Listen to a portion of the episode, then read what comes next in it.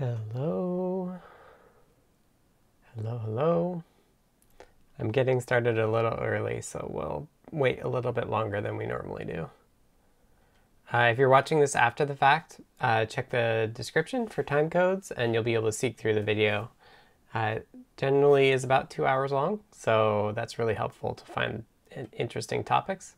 Unless you're like me, where you kind of just want to like hang out and uh, soak it in. So I'll just say hellos. I, I was sitting around being like, what can I do for five minutes? I was like, oh, I'll just turn it on. um, so hello, Rich Sad. Hello, Dexter. Eight inches of snow overnight in Massachusetts. yeah, I'm, I played video games with a buddy last night. He had to get ready for it as well. Hello, Unexpected Maker. Hello, Slobodan Vidovic. Hello, David. Hello, Wolf Productions. Thanks for. Hi, RC CNC. Happy Friday. So we're just to hang out for a little while before we get started, and these streams are chill anyway, so it's all good. My sinuses have been not too pleased with me, so we'll see how. Yeah. Pull out the snowshoes for eight inches of snow. Yeah. Hello, the Englishman. If folks have questions, I'm ha happy to answer them early as well.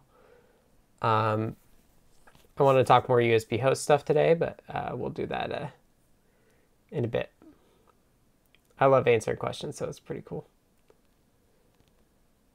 Hamslab says, "Hi Scott, I did the same five minute thing, but I just sat by the window, but it, the sun hit my face. Yeah, I made sure, and I just said hi to you, the Englishman. Um, hello, Nanoraptor. Hello, Patrick. Hello, Andrew R. Um, I went for a walk. I, I did get out. The sun is out. It's probably not going to be out for too much longer uh, because there's this fake spring here in Seattle, and we're approaching the end of it where it turns gray and gray and rainy. And I said hello to Patrick.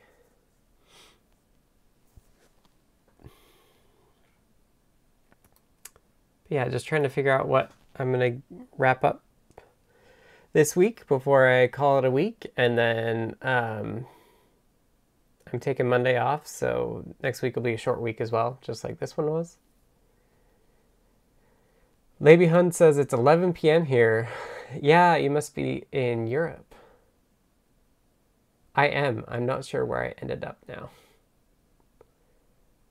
Hello, folks. Welcome, welcome, welcome.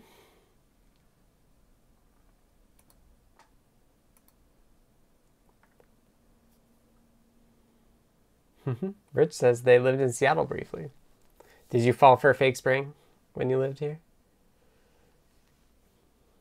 So yeah, the streams will be about two hours. We got a couple minutes before the normal time, so we'll keep chit chatting. And if folks have questions, I'm happy to take questions at the start. Germany. I have relatives in Germany. And yes, it's it's late. We do have some Europe Europe folks that say, "Okay, good night."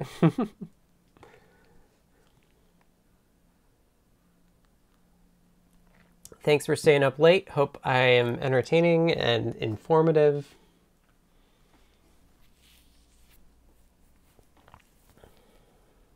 But we'll we'll do a lot of talking here shortly.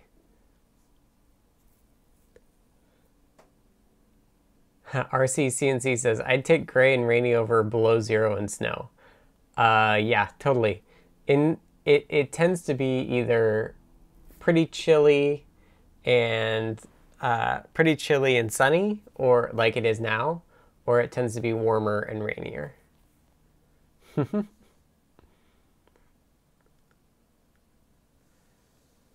I am says there. Uh, it's 11 p.m. where they are as well.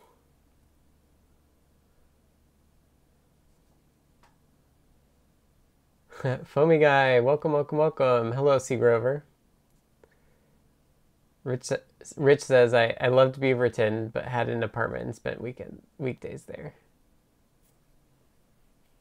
I have cousins that were raised in Beaverton.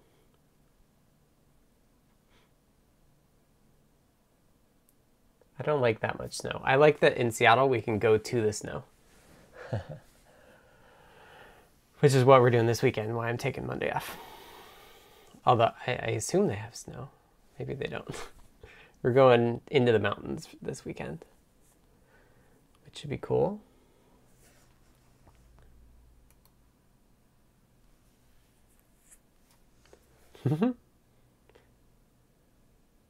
I may have bought cheese from Ham's Lab's other sister. Hello, Tammy.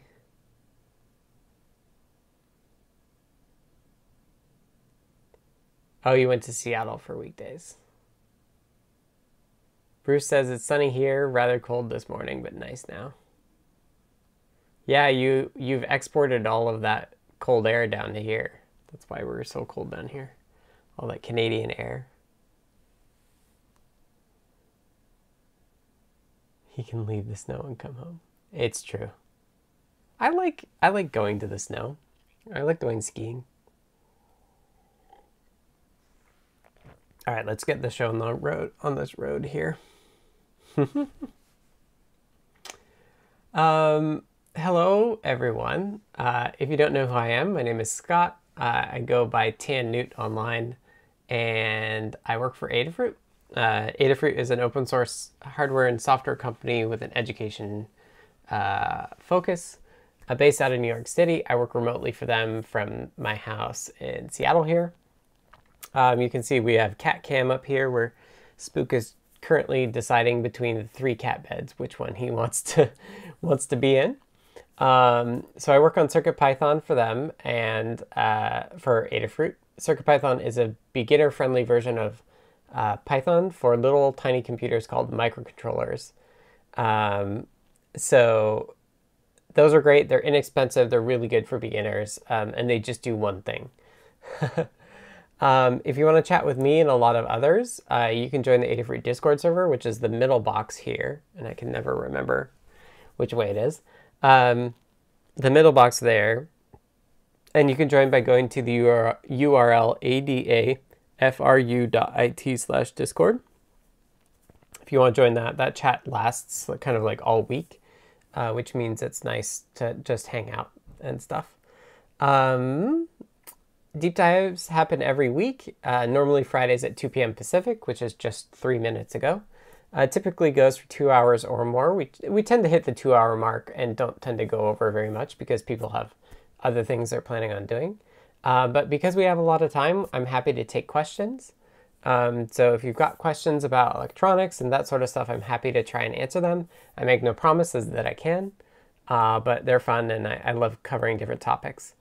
Um, I will be streaming next week, uh, but that will be the last uh, week for me to stream for a while uh, because I, I will be on paternity leave uh, sometime next month. The baby is due in a month from today, uh, which is exciting. Uh, and I didn't want to like plan on streaming up until the baby arrived. I wanted to give myself some some leeway. So um, uh, Foamy Guy uh, has generously offered to take over this spot on Friday, so we're gonna keep streaming. Um, we're gonna keep uh, we'll we'll keep having streams here on Adafruit's channels at this time, uh, but Foamy Guy is gonna be doing those instead uh, while I'm out. And um, last up, uh, we do have notes that are taken. Thank you to David for taking those. They're available on GitHub you can go to github.com slash adafruit slash deep dash dive dash notes. Um, and that will uh, that will get you to a repo that has all of the different um, all of the different notes and there's time codes in there thanks to Patrick's um, awesome scripts that add the, the links in there. So thank you to David and Patrick for making the, the deep dive notes repo happen. And um, that's it for housekeeping. That's all I've got. Uh, I had a couple other folks check in uh, in the chat. So Nanoraptor said 30C and thunderstorms here a little later this week. I just might like a visit from snow. Yeah, 30C is very warm, right? It's pretty warm. Tammy says, I know that in Arizona we get 50C in pouring rain days. Whew. Love the factory says Ola from Fresh Powder in the mountains of Rado. And hello, Thomas. I didn't say hi to you yet. And David points out that, that we're chatting in the live broadcast chat channel on Discord here. That, that's what's showing next to me. And I am asked, Are we going to make a heart with a microcontroller today? Uh, not going to do that. Love the Factory asks, Is it true Zinc is in the running for baby names? That is not true. We're not gonna not gonna name our baby Zinc. We have we've not talked about that. It was supposed to come today, but I don't think it's actually coming today. I think it's gonna end up coming next week.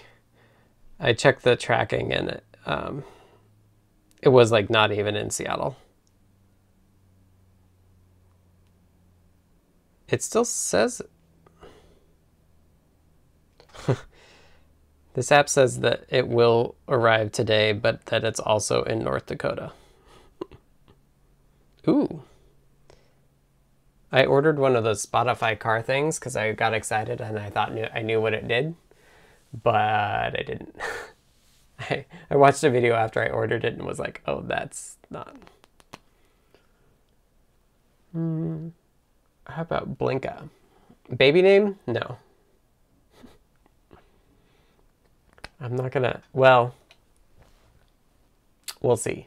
I have one nerdy thing about the the baby has tracking. Wouldn't that be nice? I mean, to some degree, the baby has a delivery date. um, Hamslab says, "Can you say some words about your shirt? Is that XKCD?" Uh, so I'm a rock climber. This is a Prana shirt. It is not XKCD, but I think it's a Prana shirt. Um, yeah, the stork is fully wired with GPS. Yeah. I think it's just a design that this is just a design that Prana had for for clothes at one point. I've got it in I was gonna say orange. I might have it in orange. I have it in multiple colors of t-shirt. I wanted to pick I I thought about wearing black again, but the the camera has more trouble if I wear a black shirt than if I pick a shirt that's more kind of middle tone. All right. Um, do folks have any questions before I get going? I guess I just answered two questions. Any more questions before we keep rolling? Mm. so long as the baby is not in North Dakota with the package. I don't think that's true. I think the baby is here inside of their mother. Oh, wow. Bruce says, I met an ice climber on the chairlift today. He lives to ice climb. That sounds scary.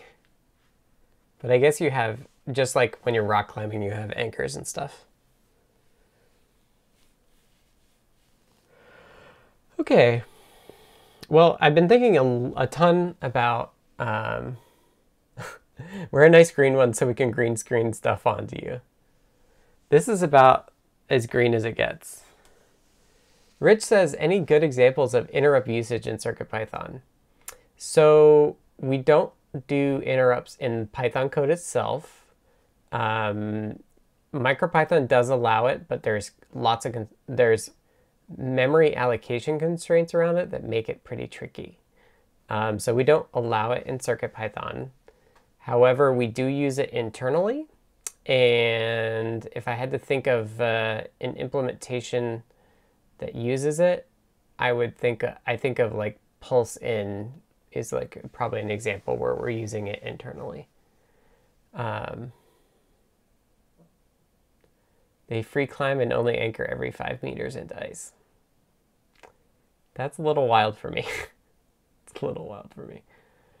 Um, okay.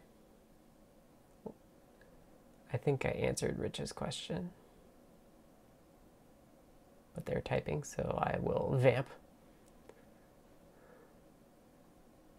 I thought there was new support in the latest stuff, my mistake. So what Dan has enabled is uh, async IO. So async IO uh, now allows for uh, cooperative multitasking. Um, and he does have an example he might have an example where you're allowed to like await a pin changing, but we're we've been talking about that. So we're not we're we haven't really talked about allowing interrupts, but we have talked more about like leveraging interrupts kind of under the hood to allow you to um, use async async IO to to switch between things and, and await something that is based kind of like under the hood and interrupt. Um, yeah. The anchors are about 16 centimeters long. He says fairly secure, but if you lose your grip while you're play, placing the next one, it's a long drop. yeah. Yeah, I bet. Lead climbing, it's they're not that far apart either. Lead, lead climbing is kind of the same idea where you're climbing above the bolt. But they also tell you that like you it's better for you to drop further because then the the the energy of the drop goes into the rope. If you are really held tight and not allowed to fall down, you'll whip around the bolt and like slam into the wall instead. So, so yeah fun. Um, okay, so let's talk USB hosts. So last week we, oh, maybe I should pull them up.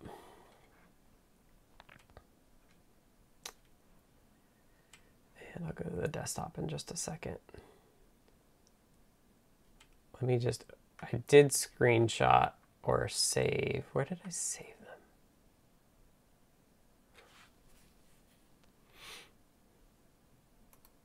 we made we drew some stuff out. Oh yeah, here we go.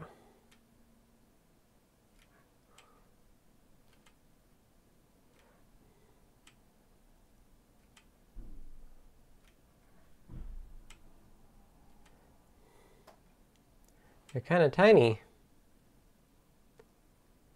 Yeah, of course. Tammy says, I imagine it's better to fall further is true within limits. Yes, definitely. It this I think some of the scariest parts of climbing lead climbing where you're above the bolt is like above that first bolt where you don't have much distance between the first bolt and the ground. So yeah, totally. Um, okay. Desktop. Shrink this down. So here's the uh, the writing I did last week when we are talking about the USB host API. Unexpected Maker says, Have you been practicing with your tablet? No, well, that's what I did last week. That was me practicing with my tablet. I'm not planning on using it again today. Um, yeah, not planning on it. So uh, we had like a USB host class with port that would allow you to initialize stuff. Um, and then it would have dot devices, and then you would have a device class. It had a, it would have some stuff, and then here we would have endpoint in, out, and control. Um, and then this was kind of my example. So importing hosts and then listing the devices on it. Now, um, I was talking with Dan about this. I, I talked a lot of I talked to a lot of people about this. I talked with Thach as well. So Thach is the maintainer of TinyUSB. And both Thach and Dan and I kind of came to the conclusion that this was a bit of a low level API. Um, 49 inch screen, that's giant. Um, so so there was some concern. Well, TinyUSB doesn't provide a, an API that is quite this low level.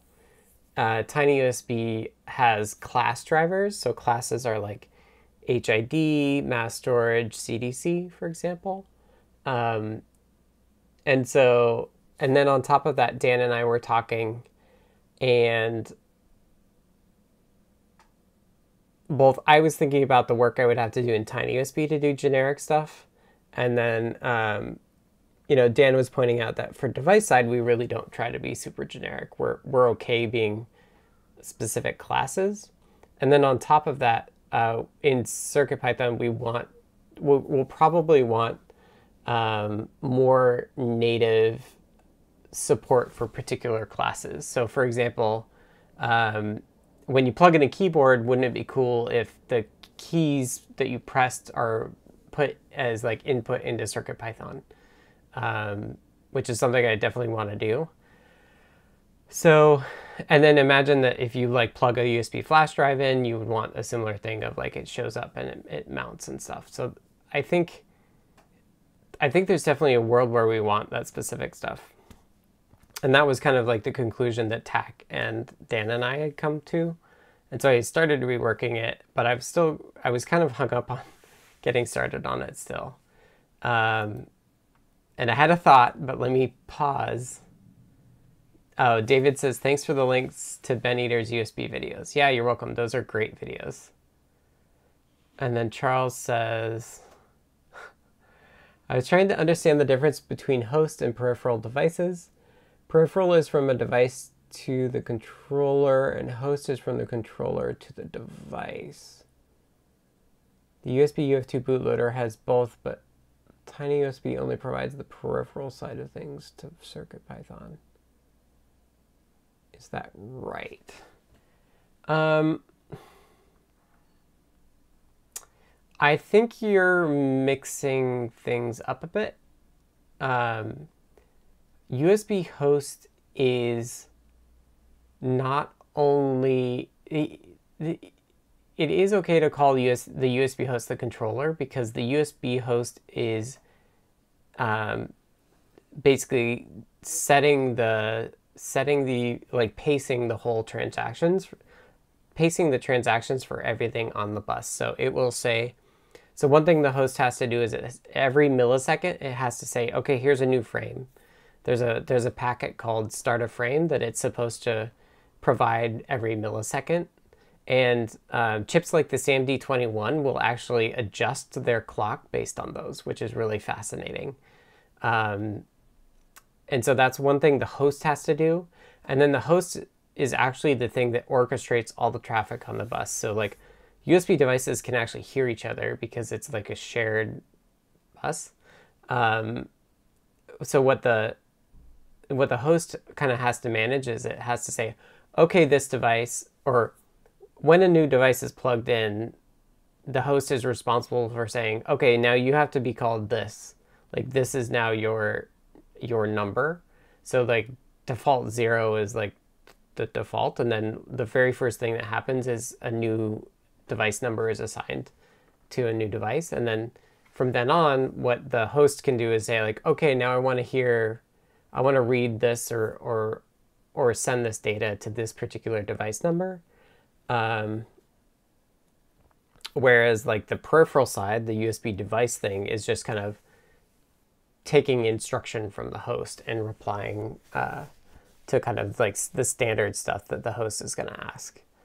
Um, and so hopefully that makes it a little bit clearer. So Tiny USB can do both. Um, if you're looking in the Tiny USB code, you'll see like TUD is Tiny USB device, and then TUH is Tiny USB host.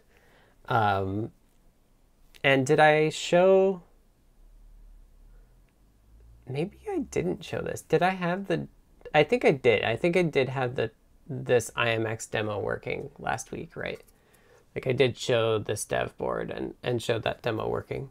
That demo is now, um, that demo is now uh, showing, or that, that demo is now checked into TinyUSB. So if you want to try that, it's available there. Um, Tammy asks, so how does collision detection work on USB bus? Do the devices just not communicate until the host asks it for a data packet? That is correct. The, the, the devices only reply after the USB host has requested some data. Um, and there's a particular like, so, so USB is a differential protocol. And this, the Ben Eater videos are great for this so there's like a particular differential state that in indicates like when a packet is finished.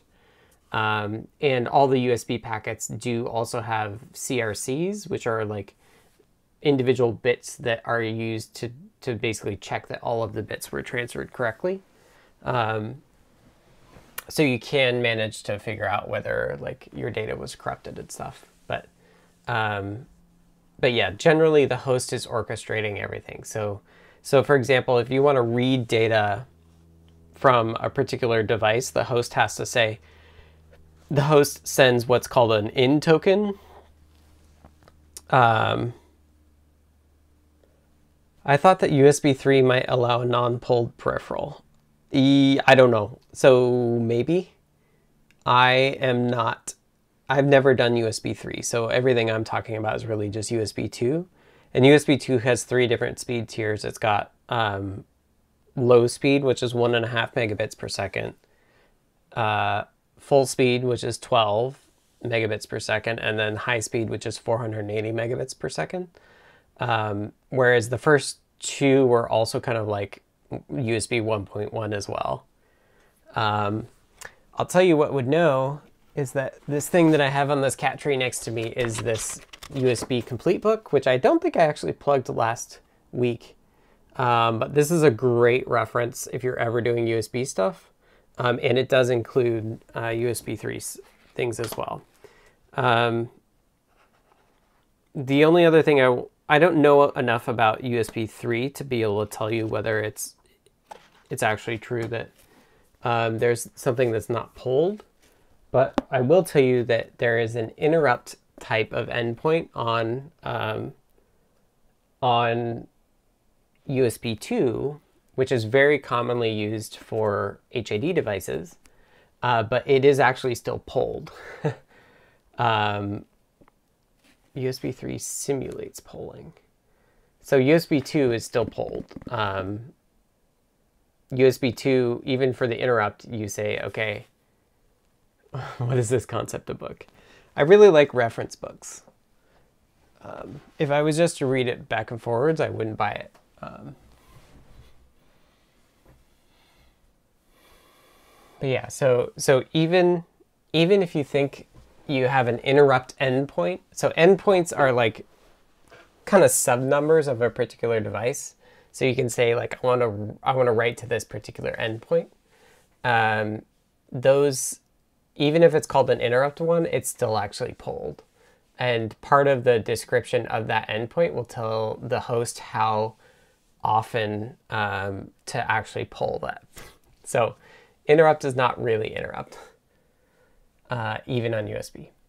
So hello, Beata. Welcome, welcome. Um, okay, so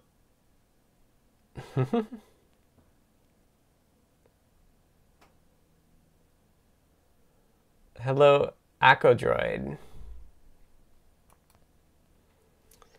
Uh, I don't really want to get political about Ukraine, but thank you for the donation. Um,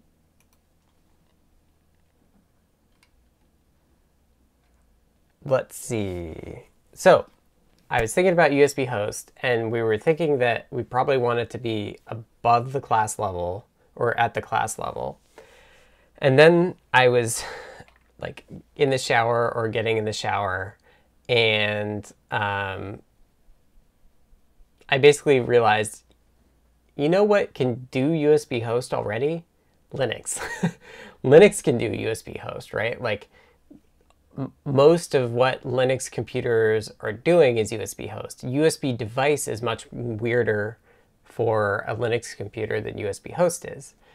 And that got me thinking, oh, well, if Linux is doing USB hosts, then there's got to be a an API in Python for USB host already. Um, and I pinged Deshipu, who's an awesome community member, and I said, hey, do you know what? Um, yeah, yeah, well wishes for the folks in U Ukraine. Hello, Michael. Good morning. Um, yeah, so I, I was like, oh, the, the, the real thing that we should do for USB host API is match an API that exists on in CPython on Linux. And Deshipu pointed me to PyUSB, um, which is uh, looks pretty awesome. So let's just pull it up. Not PyOCD, PyUSB. So this is USB access for Python, which sounds pretty much like what we want. Um, and it's got a pretty good tutorial and stuff. So if we look here, there's definitely work to be done, but we, we could help with it too. Um, it's 100% written in Python. It's platform neutral. So they've got uh, other different backends. It's meant to be easy. Um, so yeah, they have, so it's usb.core.util.control.legacy and .backend. Just started sort of. Yeah, we just started talking about USB. So here's what an example looks like. You can say usb.core, or you import USB core and USB util, and then you can do usb.core.find. And if you know the product you're looking for, you can do that. Um, there's also a find all uh, keyword arg that you can give it, and it will actually return multiple results back to you. Um, and it was cool because I could just test it on my computer here. Um, and then what you can do is you can do this configuration stuff, find a descriptor, and then you can just dot write to, to an endpoint. Um, which is interesting. Interesting. I hadn't, hadn't grokked that fully. There's also, um, you can also do device.write and then give it the endpoint number. This was the phrase in USB 2.0. The host controller polls the bus for traffic. I mean, that's true, right?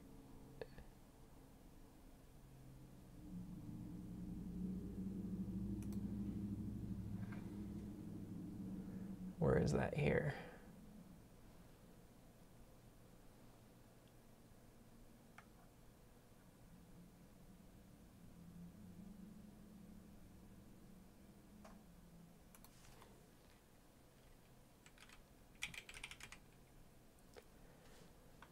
The host controller directs traffic flow to devices, so no USB device can transfer any data on the bus without an explicit request from the host controller. In USB 2, the host controller polls the bus for traffic, usually in a round-robin fashion. The throughput of each USB port is determined by the slower speed of either the port or the device. Mm -mm -mm.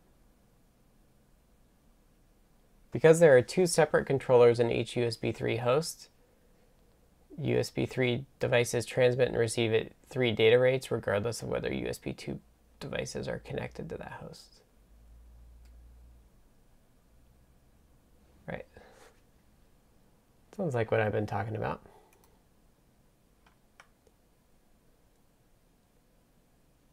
USB 3 suspends device polling, which is replaced by interrupt-driven protocol.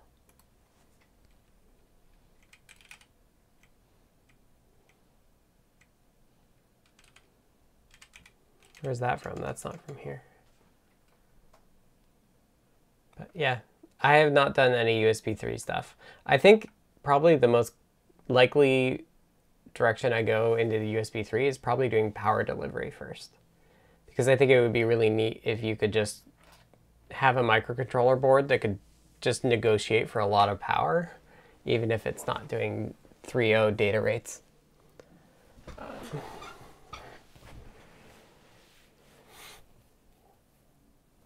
I'm actually, let me open the window briefly because it's now 80 degrees in here, which is hot. This cat is all stretched out. It's cold outside, so I shouldn't have to leave it open. Just get a little bit of a breeze.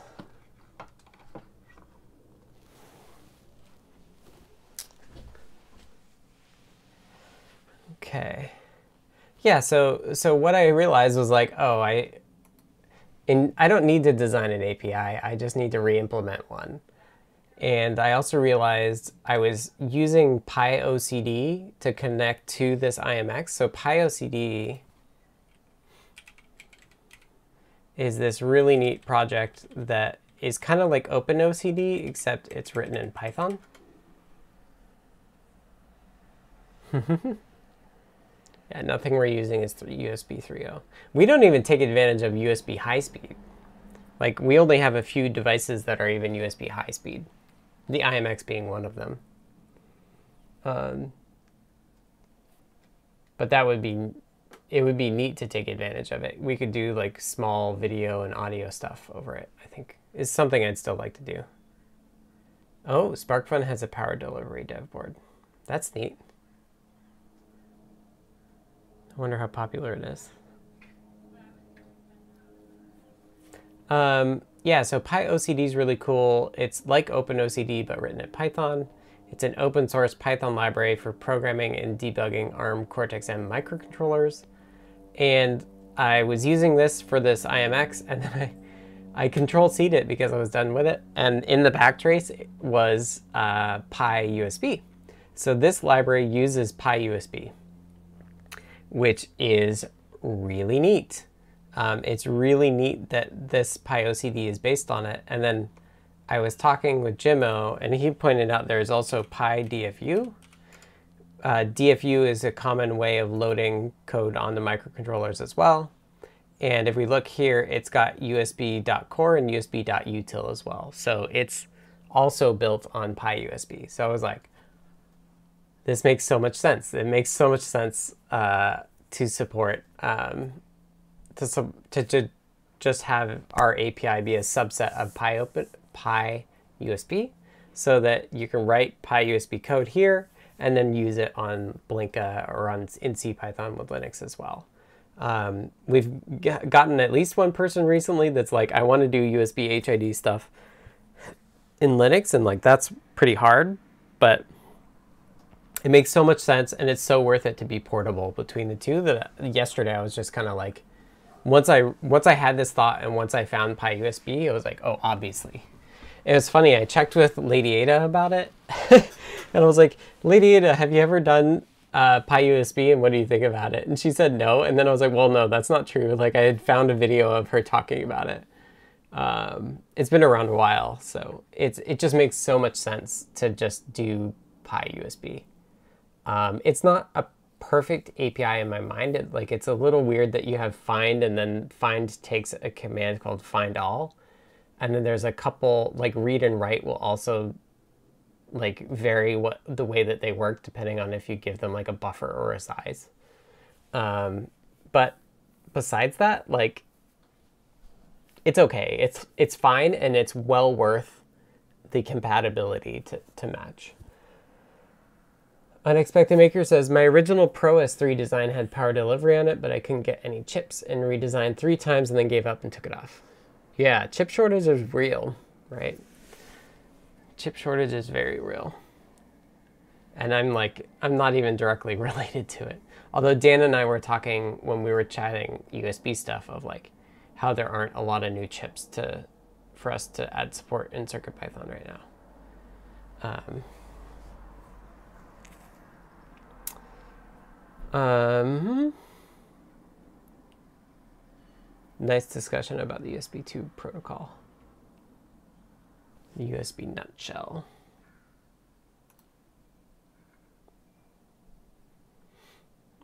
Right, so there's this like token packet, and that's what the host writes. Yep.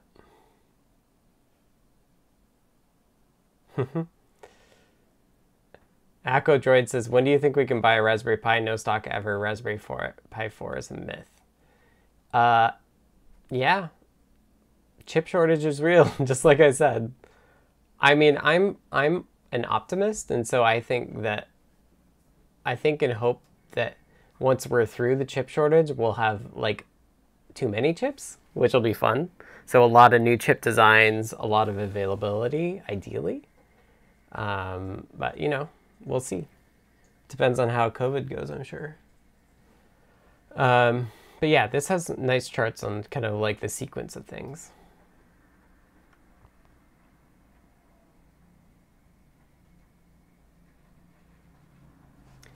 So yeah, so what I concluded was that the, the best USB host API is the host API that already exists. Um, and that is, uh, and that is PyUSB. Rich Sad says you can get them for over a hundred dollars. Hams Lab says I'm working on a project for an artist and I need a bunch of Pi Zero 2W boards and I'm waiting for stock. Raspberry Pi Locator.com. And yeah, Dylan points out that you can always add power delivery later as a revision. Yeah, so I'm I'm an optimist that like it's gonna be pretty neat at some point. it's gonna be neat when we're out of this chip shortage. Like it's not gonna last forever. But uh, until then, sit tight. And I think at Adafruit, we've been pretty happy that CircuitPython's given us a lot of flexibility, right? It gives us a lot of flexibility because our software layer is standard. Um, so yeah. Oh, Blinka is also using PyUSB via PyFTDI. Interesting. So we could do FTD the FTDI stuff from CircuitPython. That would be kind of neat.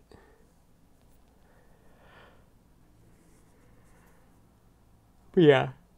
Unexpected maker's got his eye on power delivery for sure. Yeah. Yeah, same with these IMX chips. They're kind of hard to come by too, I think. I think where did I see it? Maybe some folks have heard this, but I thought some of the um, some of the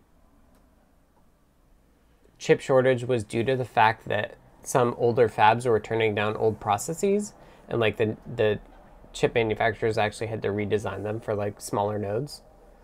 But maybe I'm wrong. Um, oh yeah, and there's rpilocator.com too.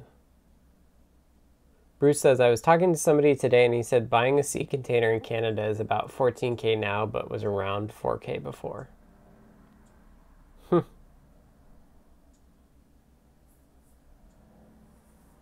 I'm, I'm sure it'll stop at some point. Until then, we can just make cooler software. Which, of course, I'm biased because I'm a software person. But, like, there's a whole lot more software we can write for the stuff that we have already. Somebody was doing some interesting analysis of like I squared C execution time on ESP32S2 and stuff. So, but yeah, I guess I guess if if you're not selling software, that that's not that comforting.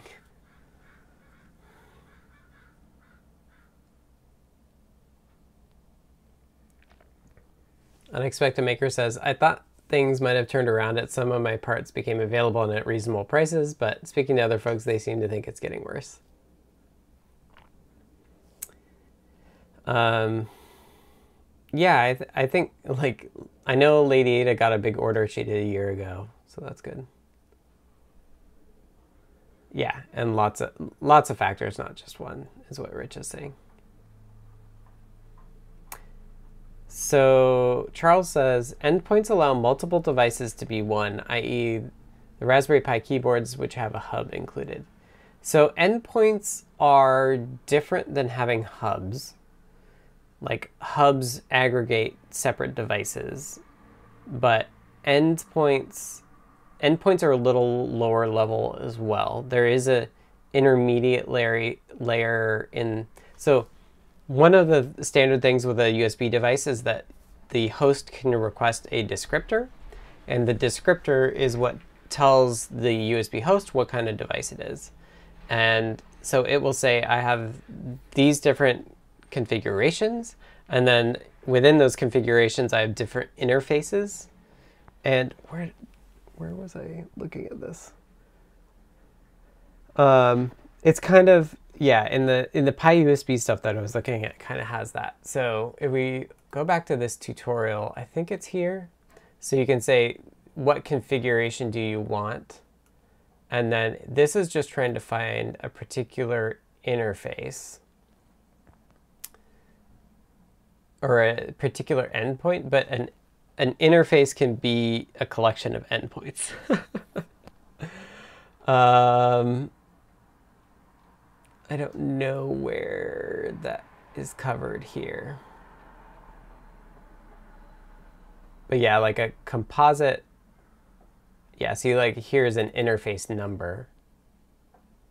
Um, a confluence of factors. HamsLab has hasn't had too hard of a problem getting STMs. I thought STMs were hard to come by. Which STMs? Hey Zarnland. Glad you could stop by.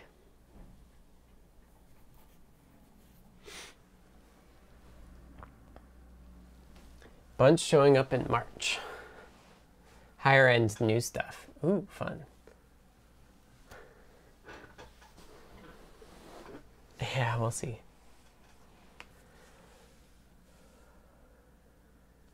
I know the Raspberry Pi RP2040s have been available, but of course that's a microcontroller, not not microprocessor.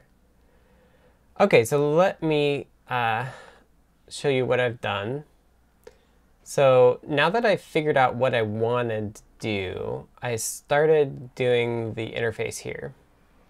So um, let me just do I want to use merge or text? I'll just use text. So I was laying out all of the, oh, my window is too large. Yeah, we'll use merge. Let's use merge.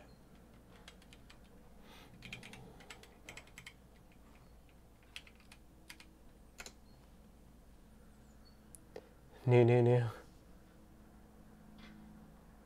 Uh, come on, merge.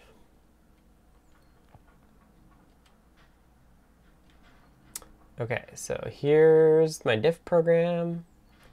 And I just wanted to run, give an overview of what I got going so far. Remember, whenever buying these microcontrollers, I always get two of them.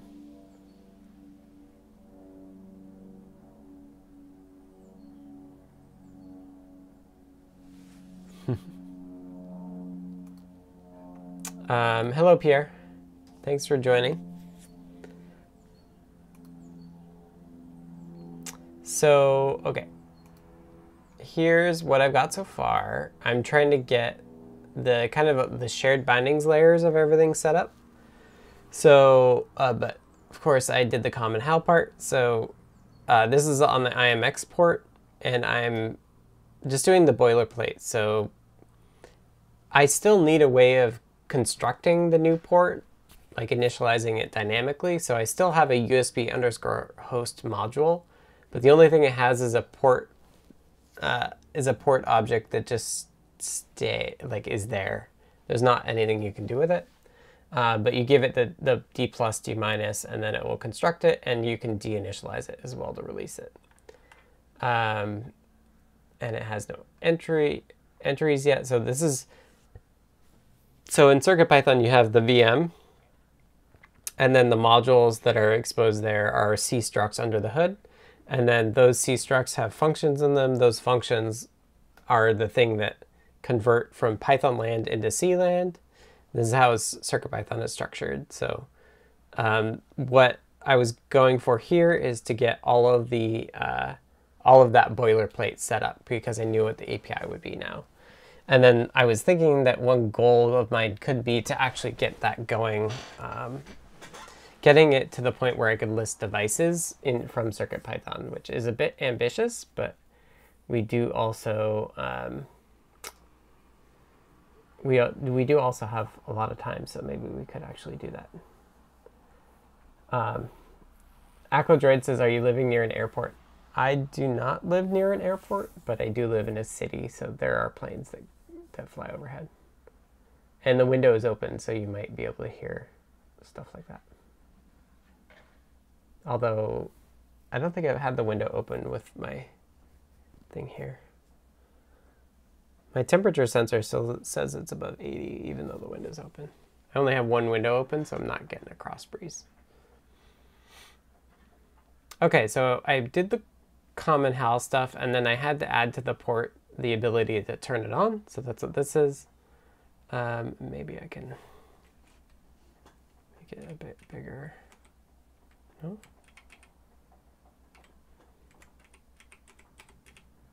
Oh, I thought that's the right key. Sorry, I don't know how to make it bigger. So hopefully it's not too bad.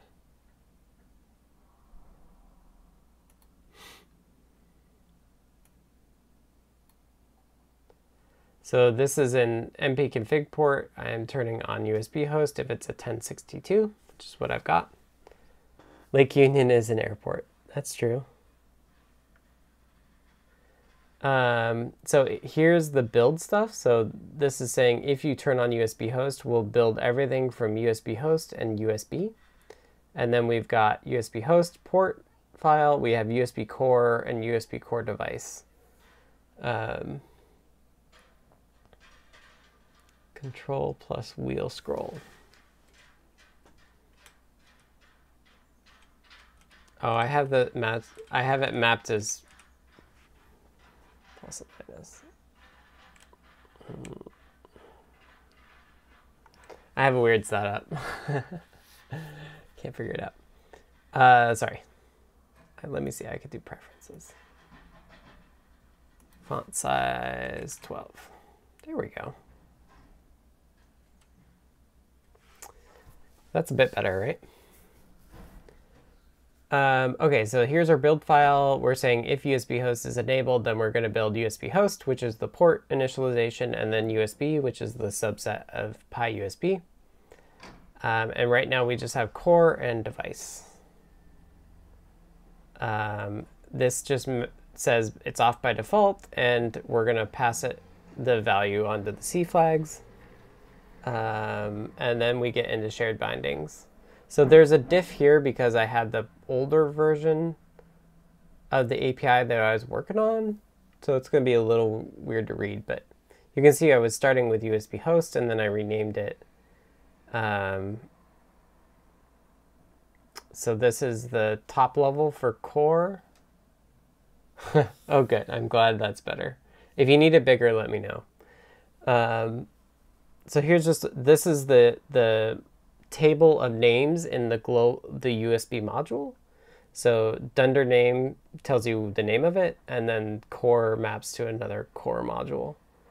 Um, so this is when I say that objects in Py Python objects are actually C structs under the hood. This is a perfect example of that, where this USB module here is a C struct. Um, it also has this this is a pointer to the globals table here. So it's kind of like actually two different things. And then, oh, you know what? Can I show? Yeah, I can show the combined, combined diff. So let's do that. So this is all the IMX stuff that I showed. This is the build stuff and the build stuff. And now we're in, yep, so this is the, the USB module and then nothing in the header.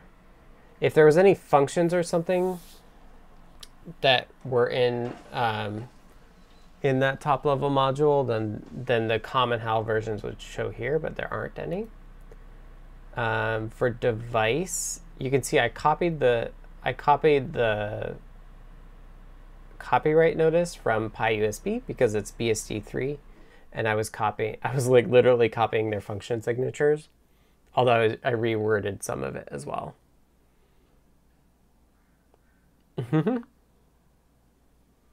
um, so here's device. So there's a bunch of properties. There's ven ID vendor, ID product, which are the USB VID and PID, which is kind of what we call it. Um, those are properties. And then we have serial number, product, and manufacturer strings. Um, and then we have write, so writing data out, and then reading data in. And they have these weird um, the read is a little weird in that you can say size or buffer. So if you give it a size, it will allocate. If you give it a buffer, it'll write into there. And the return argument changes, which is weird. Um, whereas in CircuitPython, we have like read and read into, for example.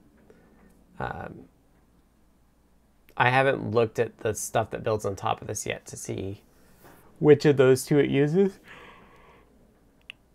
I actually suspect we're going to want to support both, which is going to be kind of a pain, but it is what it is, and that's what you get for trying to be. We could support one or the other, and that would let that would let you um, that would let you move code from CircuitPython up to Py into CPython, but not the reverse.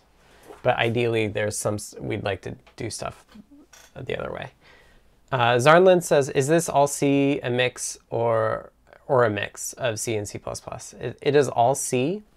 Um, one thing that's weird though is that these shared binding files uh, have these. So the the forward slashes, two forward slashes is a comment in C, and then this pipe is a special Circuit Python thing, which says um, take all the lines that start with this and then treat it like a Python a Python stub file, and that's how we get all of the like CircuitPython.readthedocs.io um, documentation is that, we, and we generate uh, Python stub information from this as well.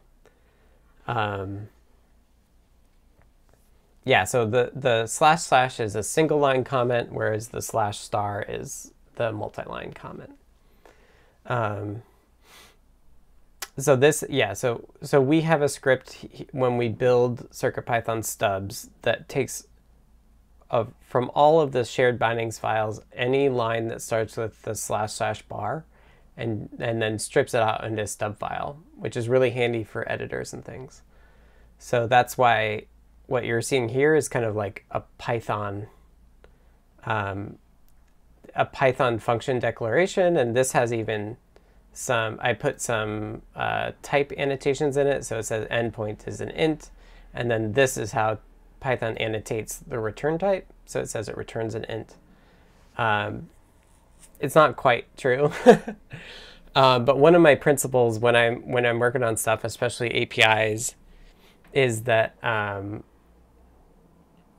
is that I like having the documentation, which is what this is, next to the implementation right? So, so this code here is C code that is implementing the conversion from Pythonland, which is what we're documenting, into C. Aquadroid says, what diff tools can you recommend for Mac users? Um, I do use diff on the command line. Um, there's a thing called Delta that I haven't gotten uh, used to using yet, but that's kind of a cool command line thing. And that's Oh, I guess you're talking Mac users. This is not actually Mac, but Sublime Merge, which I'm using right now, is available on Mac as well. That's where I started to use it. And Rich says neat. Yeah, this is this is something I really wanted to do. It was an idea I had pretty early on in in it was before we even started calling this CircuitPython. This is something that I wanted to do. And this goes hand in hand that this shared bindings directory is shared amongst all the ports, which means that that Python API is identical between the ports as well. Um,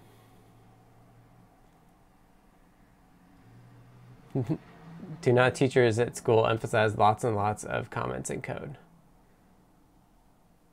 I don't, my, I like I got formal computer science training at university and I felt like they were like a little bit well between that and when I went to Google. But it wasn't just that you have to comment everything because if you tell people that comment everything, then they just comment they they write in English what you should be able to understand from a simple line of code. Um, yeah, maybe I got more of my comment philosophy from composite devices. Yeah. Yeah. Michael's like, yeah, comment, set X to 1. Bruce says I've been using Beyond Compare, which has a Mac version. Yeah. Rich says there's been an anti-comment movement in coding standards, but I agree with this philosophy. Google's philosophy when I was there was basically like, you comment the API on what external people need to know, and then you comment the implementation, which summarizes the details of the of the um, the comment implement the implementation comment gives you any hints as to what's tricky. Um, and they were all they were, yeah. When I joined Google, Google has this idea of readability because they want they want the code base that they have to be uniform regardless of who wrote the code. And so they have style guides, and um, every time you check in code, you have to be approved by a reader, a re readability approval to make sure that you match kind of like the uniform style. Um, yeah, so Bruce says if you want to take a look at the, the, discussion about diff tools on Mac, there's a link there in the Discord. Um, and if you want to join the Discord, I'll just drop the link.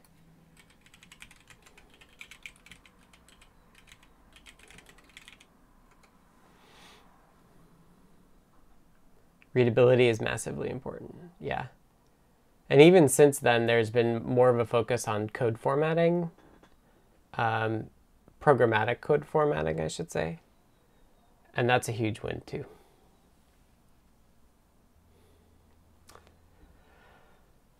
Okay, so we're going over this API, and so you can see that I've got like initial argument parsing stuff here, and then it's passing into common HAL USB core device read. So this is the the function that's like kind of pure, pure but not always pure, um, like C land. There's a there are some cases where we need to like take take or return Python level structs, um, but generally that's not ideal. Like generally you don't want to do that. Um, and you can see here that like core device read is its return thing is being converted. So this mp obj new small int is going from a C int object out to a Python object and returning that. Um, which depending on the value will actually be different on how it does it. But yeah, this is the gist with shared bindings, and we've talked about this before, but I think it's really helpful. Dexter says CircuitPython has helped me write better Python code. That's good.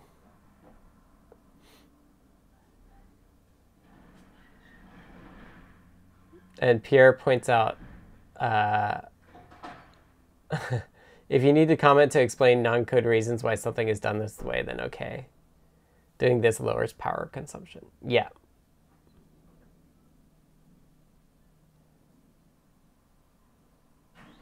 Yeah, a long time ago, commenting your code is a way to not get stuck doing the same project forever. You need to be able to hand off your code. I think that's a huge, huge um, goal, especially for more more experienced folks. Is you just got to figure out how to not make yourself critical. And I'm I'm feeling like I'm in that position right now as I'm like about to take six weeks leave.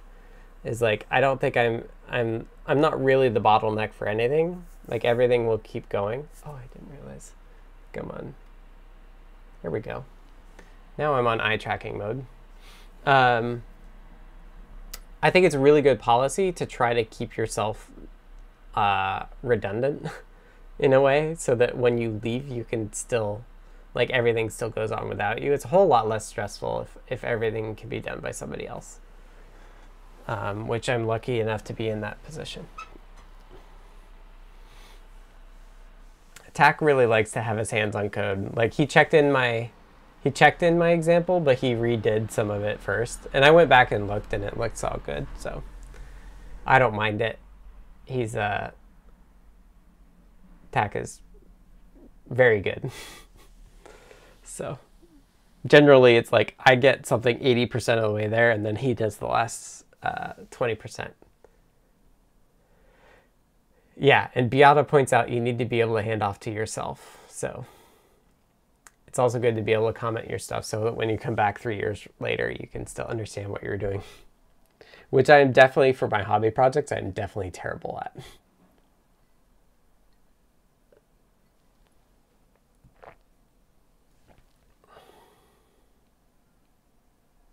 yeah, there's little value in being a single threaded bottleneck in any project or process. and yeah, NarrowDoc says the same thing. Yourself one year from now is someone else. True, true, true. Okay, let's keep going. So read is this weird thing where you can give it a size or a buffer. So it's basically like a mix of read and read it, what we would think of as read into. Um, so that's that's sketched out there. Control transfers are special things, I guess. And you can see they have data or length as well. Um, or two months from now, I'm a goldfish. I feel yeah. Especially if what's happened in those two months is like me taking six weeks off to learn how to parent and not get enough sleep. Comments are good. Comments, yeah. So generally, you should comment things that are confusing or non-obvious, right? But you don't have to comment the obvious things.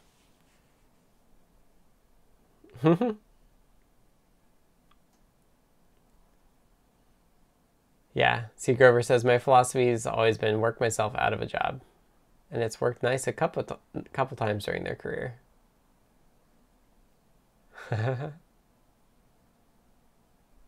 yeah. I feel ya.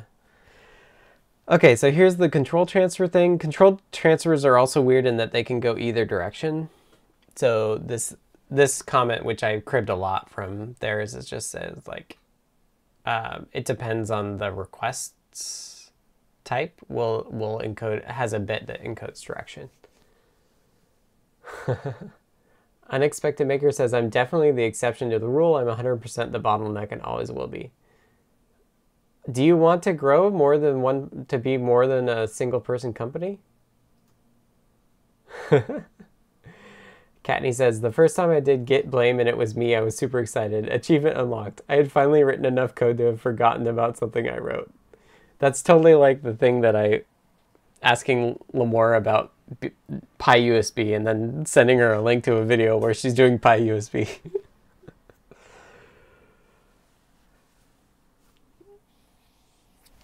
C ternary operator is not that bad. It's when it gets nested that it gets a little hairy, I think.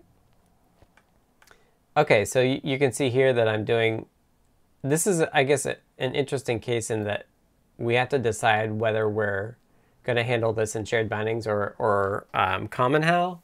And the idea here is um,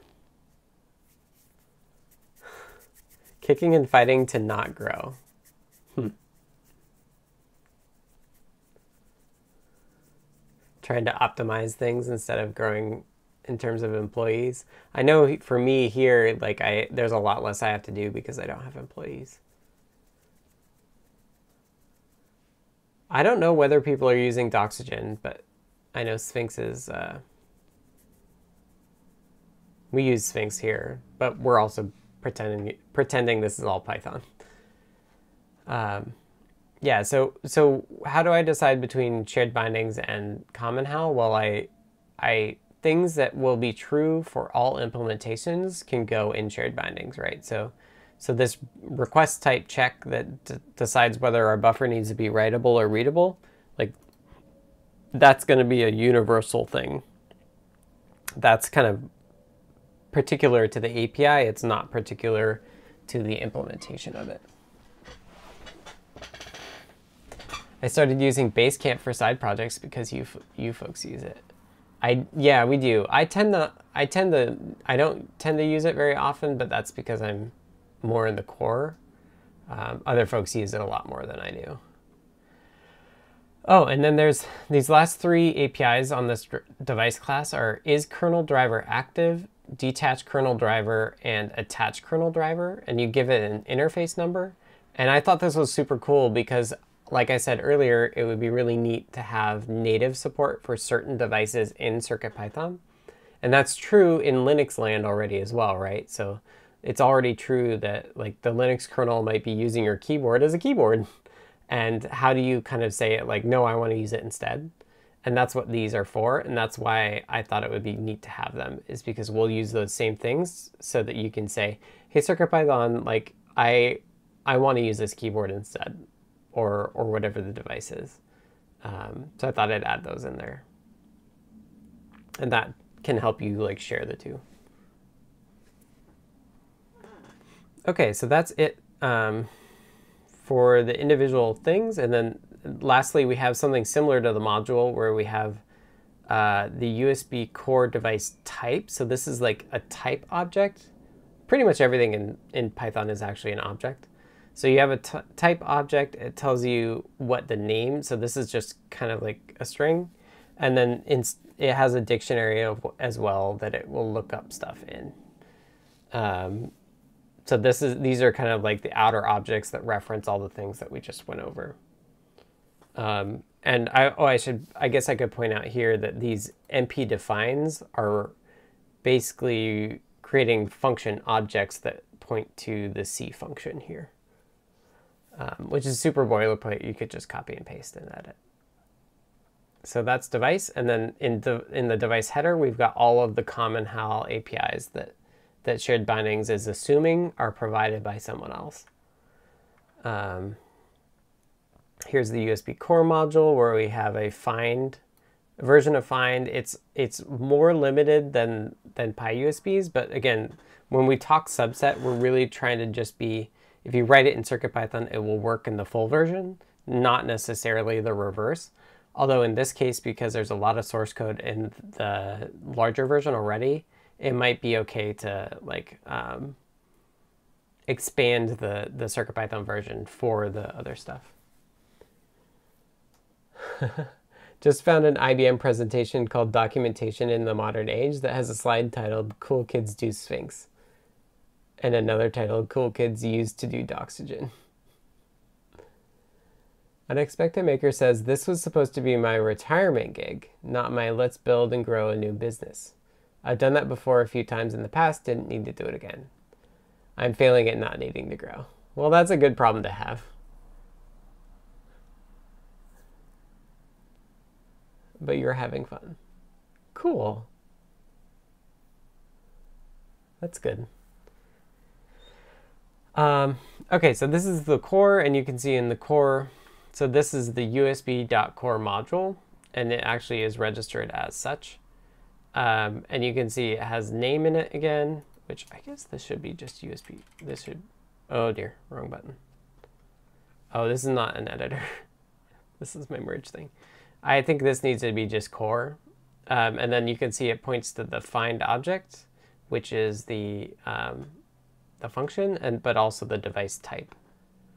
Um, so that's core, blah, blah, blah. And there's the common HAL find. Uh, oh, this is the old version that I deleted. So now we have port, and this is where we validate our pins and and claim them, and then we pass them in, and we just allow deinit, and we allow context managers as well. Um, ports are pretty straightforward. More module boilerplate, blah, blah, blah. Now we're in shared modules, so US, the PyUSB stuff should be built on TinyUSB, so we can just put it in shared module. Um, and so here we just have stubs, everything's stubbed out uh, it returns kind of like the de facto thing. Um, and here's the, the actual object. oh yeah, AT Makers. So the gist is that I think our USB host API should be PyUSB, which is something you could use on Linux as well, which would be really cool. Um, let me just catch up a little bit here.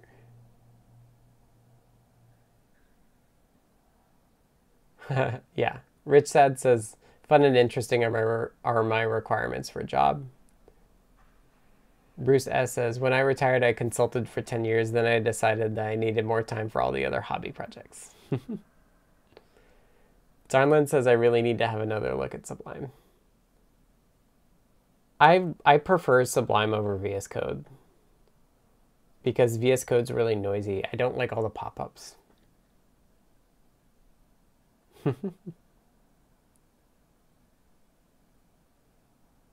it does cost money, but any tool I use as much as that, I it's worth paying for.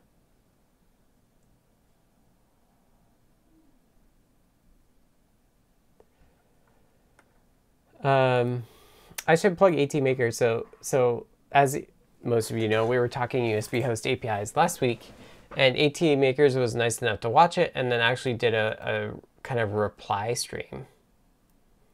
Oh. Sorry, WebBSK, I missed you on Twitch until just now. Um, you might be around still. It says, is the readability check automated? So um, the readability check at Google was not automated in the sense like you actually had to have a person do readability for most languages. Although, for example, Go had Go format, and the so the readability for Go was defined as like run Go format.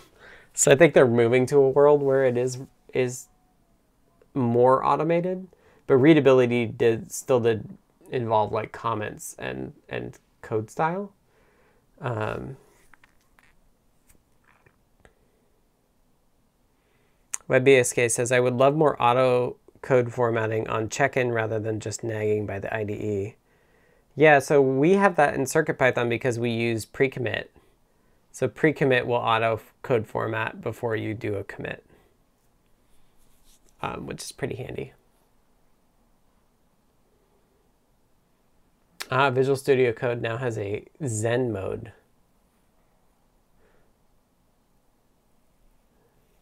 see gesture code. That's not what I want though. Like I have other stuff open. I just don't want the stupid pop-up. That's like, it looks like you're using a Python file. Do you want to install the Python extension? Yeah, I just... And Sublime Text is very quick. I'm happy with Sublime Text. I don't use a lot of the IDE features of IDEs anyway. I do a lot of my other stuff through a command line. Um, I work with a company that took many Google coding processes and commercialized them. Yeah.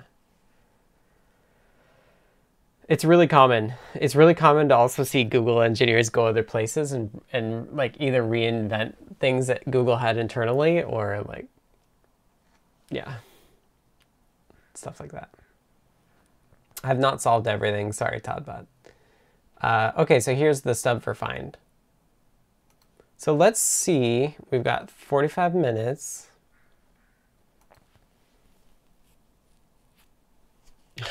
Every time I open a file with VS Code, it opens a pop-up about the new update instead of just focusing on my file. Granted, I don't do it every day.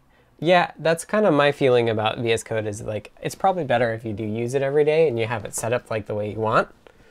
But I've never gotten to that point. I've always gotten frustrated before I get there. Whereas with Sublime Text, just open it and it's fine.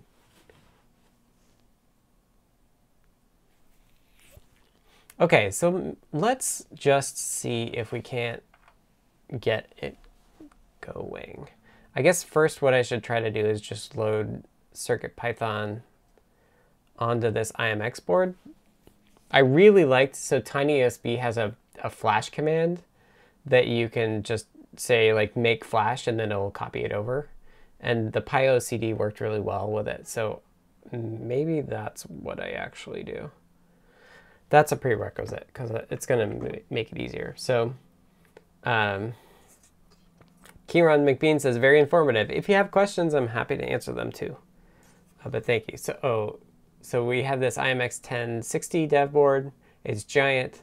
Um, this USB here is the dev USB. So this microcontroller is not the microcontroller that the board is actually for. It's like the one that acts as like the debugger.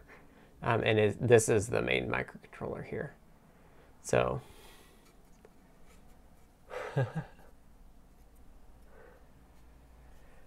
Tammy says you can bloat Sublime up with extensions and stuff too if you're so inclined. I get irritated by the constant package control pop-ups in Sublime Text. I don't feel like I get constant pop-ups with it. I know what you're talking about. I think it is also funny that a lot of editors have moved to the like, what do they call it, command palette. It's like really undiscoverable in my opinion. Like I'm definitely one of those people that like goes through the file menu to look for what I want. Um, you know how many tiny USBs you can fit on this big dev board?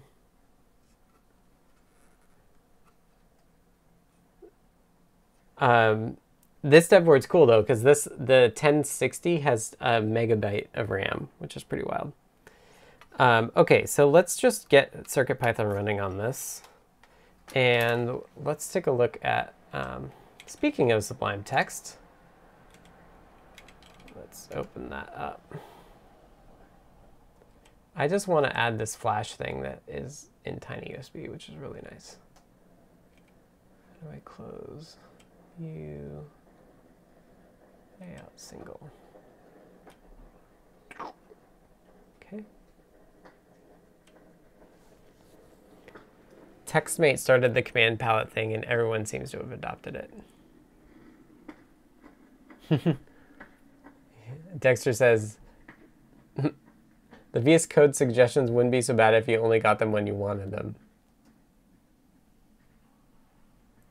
The original hotkey for command palette in Visual Studio Code was unintuitive. I mean, there's a command palette in Sublime Text too. I think it's Control Shift P. But like I'm having to contort everything. Which is kind of nice that it's got like this big list. But I don't need it. I use the com I use I don't need a command palette. I've got a command line for that has commands on it that are agnostic to whatever IDE I'm using.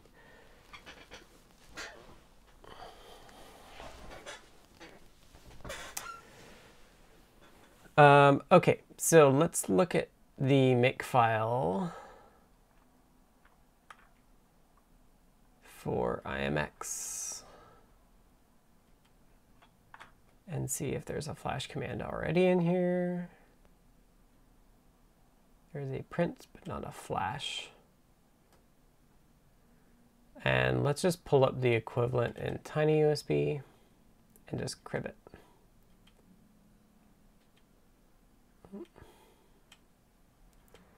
tiny USB hardware board support IMX family. Oh, you know, I think it does need to know. Is it in family?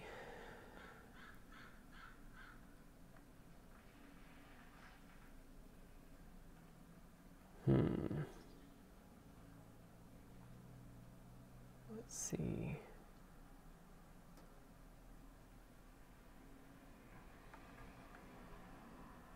Where would it be?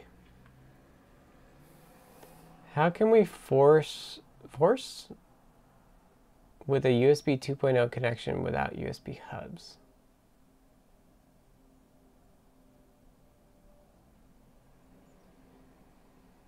Not exactly sure what you mean.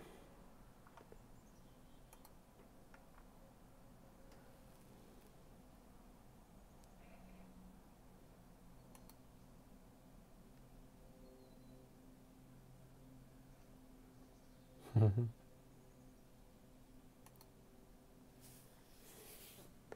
Arduino IDE.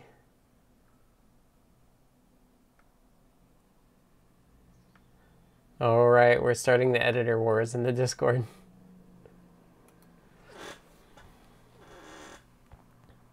Arduino IDE is one reason I was very like, we're going to make CircuitPython agnostic to IDE which we've done a good job, but the Mu kind of fills has filled that role otherwise. So you can use Mu if you want, but you don't have to. I totally ran across this stuff before. Where was it? Is it in examples? Because it was actually to do the example. Ah, uh, yeah, here's Flash JLink, Flash ST-Link, Flash PyOCD.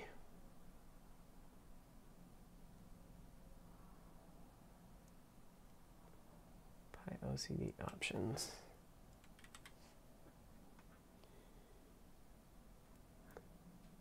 So we're going to copy that and then mpconfig port? No, I have too many files open. Make file. I'm just going to call just going to call it flash. It is specific to Just the other day I needed to use a hub to force the USB speed. Hmm.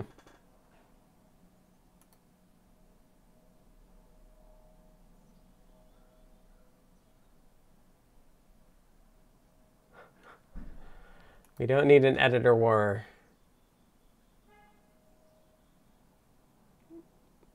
Okay, so we're going to want to flash the firmware hex.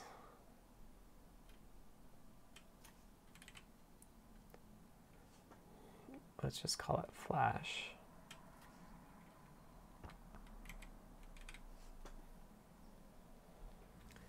And then PyOCD target.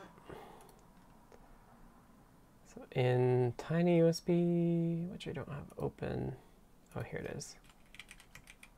PyOCD target. Is that what it is? Yep. So here we can see the appropriate numbers. So I'm just going to transplant this. I could map it. Maybe I should map it. Because we have our own notion of if equals chip family.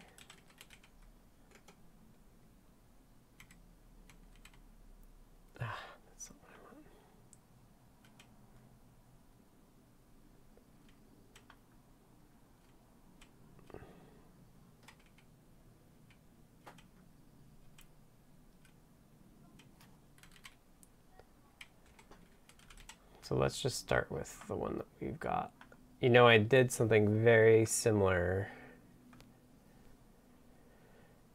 did something very similar for the USB host definition here.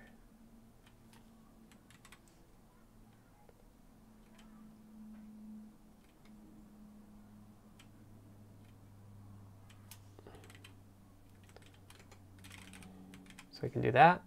And now if we go back here and do our make flash.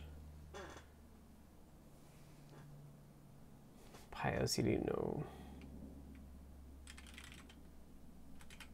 I have it in my virtual environment. What is going on in the Discord here? Everybody got going. Editor wars are silly. I agree.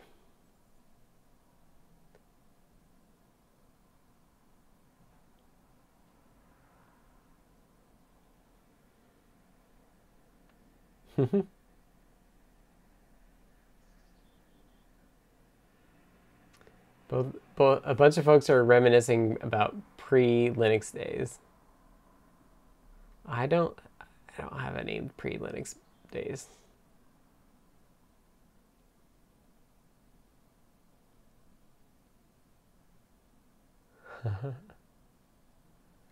I think there's something to be said for learning about computers when they're that simple.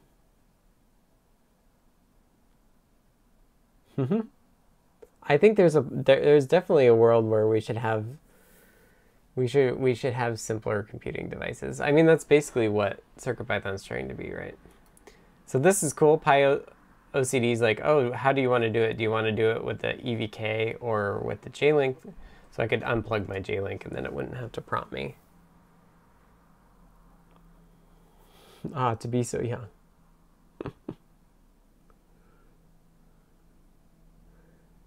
You think I'm young. There's a lot younger people than me, which I'm learning more and more. That is exactly why Raspberry Pi was built. I know. I, I'm wondering once I get USB host going, how I'm to be able to stop myself from adding USB host to the Raspberry Pi port and learning all about PCI.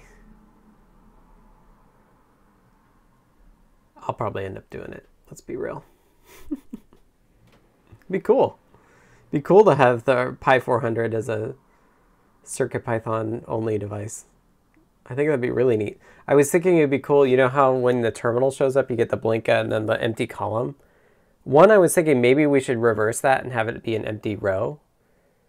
But then I was thinking we could have like a keyboard icon that ends up next to it. Hamslab says, Am I constitutionally able to run for president? I am as of this year. Like, yeah, I'm like 35 and a half. And a half.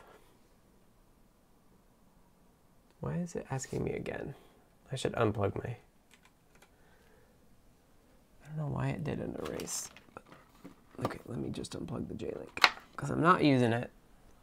PyOCD. So PyOCD can also be a G a GDB server, which is neat too.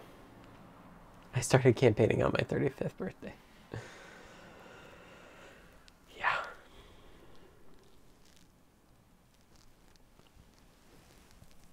But yeah, I'm definitely not that young. Here's a lot younger, younger folks even in the industry now. Um, okay, so that went. Let me plug in another USB thing and see if we get CircuitPy Drive. So this should, this should allow us to import the hub, but not. Perfect. So it just popped up. We've got code.py and let's reload to the different one. Hello world, how are you? we can connect to it via TIO by ID USB NXP. So one thing I had to do are the younger people working on WipperSnapper. Uh, yeah, Brent is younger than me. Chronological, age-wise, or emotional.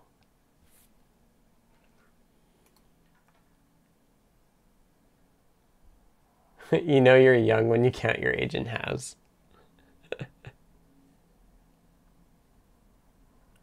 yeah.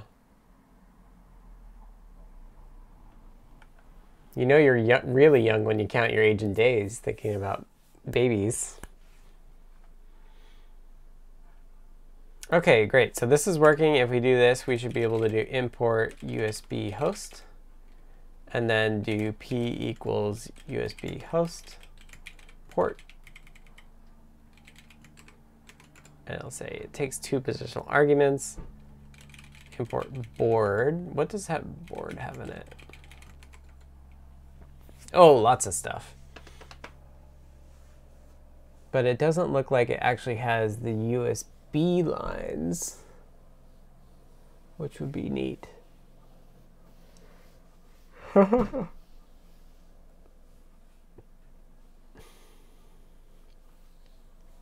print print statement failed. Um, so yeah, I think I what I want to do is I want to add some USB things here. So I'm one thing that maybe you can't see. I don't know if my cables are long enough. What? But this one is the device is plugged into this one closer to the Ethernet, but my uh, the way that my OTG adapter plugs in, it actually needs to go in that spot because it's a right angle. So one thing I'm gonna have to do is I'm gonna need to switch which USB. Yeah, there's Ethernet on here. These chips are awesome. They have tons of stuff on them. Um, the IMX 1060s. Did have we shown this? I had this chart up in my other browser. Let me find it. I think I probably have it. I have pro pro probably in my many windows that I have open still. Yeah. Where's my other? Here.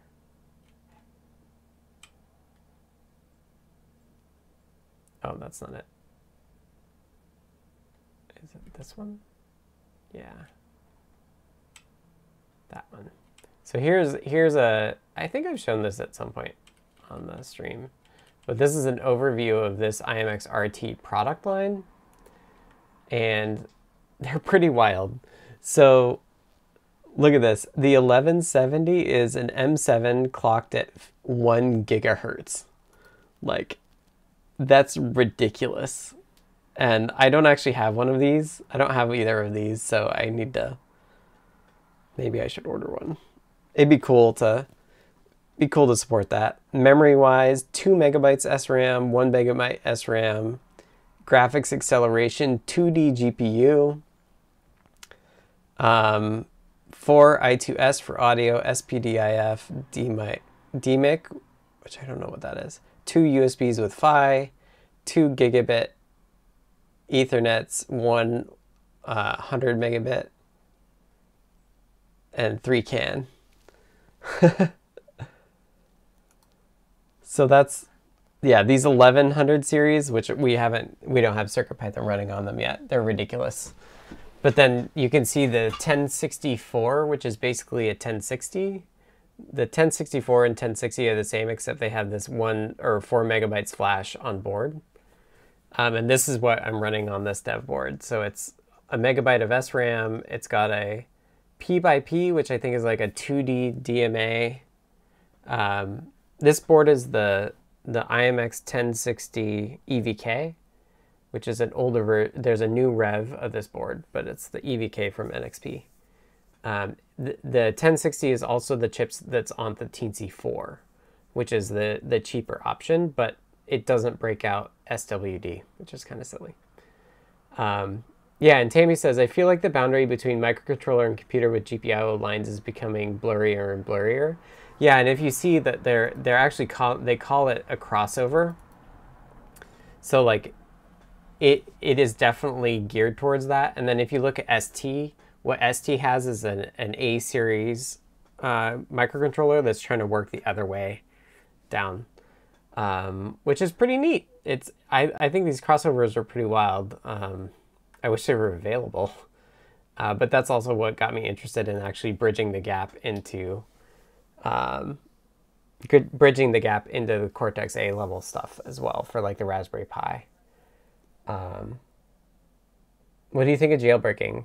It's your device. Do what you want. That's what I think. Greg points out the Teensy 4.1 has a header for the second USB port. Uh, yeah, and in fact, I linked um, ATMakers to that as well. So if you look at Teensy 4.1, oh wow, 4.1 USB. My, my hands don't know where they are on the keyboard. USB host, you can buy this host cable, and this is this is where it has it the best.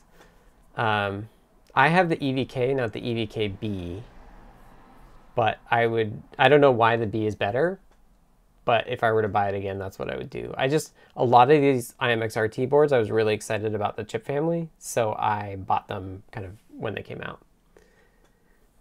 Teensy is great if you're not going to develop because it's cheaper, but if you're going to develop, these dev kits are a better option until we come out with IMX boards. Um, yeah, so so Teensy will sell for sell you for three dollars this host cable, which is similar to the host cable that I've got from Adafruit. So like the one that I have from Adafruit that I have hooked up to this RP2040 um, has like the lines broken out. They're not all together, but they would work in the same way. Um, so when I when I get this working on the dev board, I'll then get it working on the Teensy 4.1. And you can see here, this is a, I don't know, that might that might be a 3.6, but um, either way, the Teensy 4.1 has it as well of this five pin header that you can plug into for host. Um, and these are cases where it's like it's built in, so I, I we could like initialize the host port up front um, which would make the keyboard stuff even cooler. Um, so one thing I was thinking about with the API, and maybe folks have an opinion, but I was thinking about the way that the host port initialization sh- should work.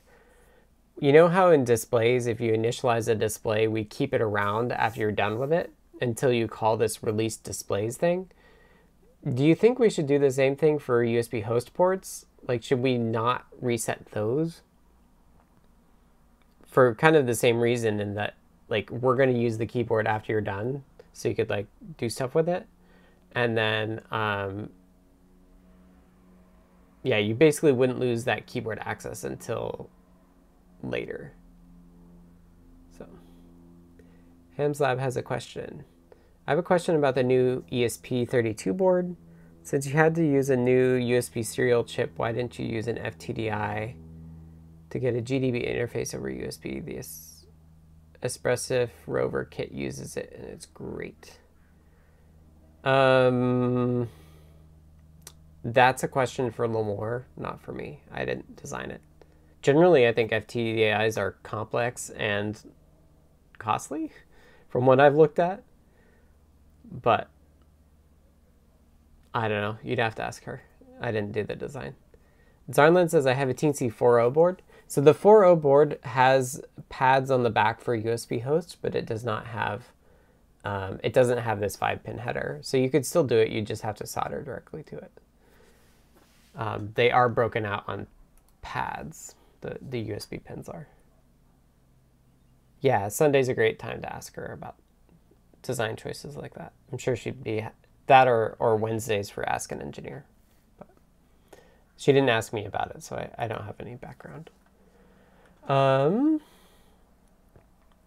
Okay, so what are these pins? Let's figure out, let's see if we can't find the 1060 EVK. Um, I think the problem is a lot of these docs are for the new one. Like if you look here, these USB plugs, the micro B plugs are like spaced way farther apart than mine are. So I don't know what changed, but this is a picture of the B version. Um,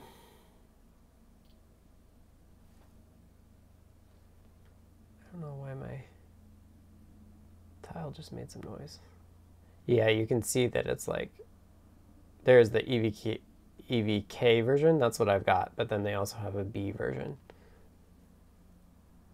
And I don't know like they totally relayed it all out. You can see that like the JTAG's in a different spot. Like they redid it all and I'm not sure why. Maybe I should pick one up. It's 5 volt ground D plus D minus. It's not TXRX. The the signals are differential. Regarding your keep host initialized on reboot, would the endpoints and pipes need to be reinitialized on reboot, or would you remain the state too? So if user code used it, they you would need to release it and then get it back, I think. Unless I unless we like looked it up and gave you the same object back for the same pins. Which I guess we could probably do have done with displays as well. But generally, I feel like you want to start from the same state. So it's probably better that it, you just do like a, a release or a deinit and then reinitialize it all. Because you can reset a USB device. So, so we could actually have the, the device reset too. I guess it's the host. So yeah, the host would reset everything. I think. I don't know. We'll play around with it. Um, design resources design files,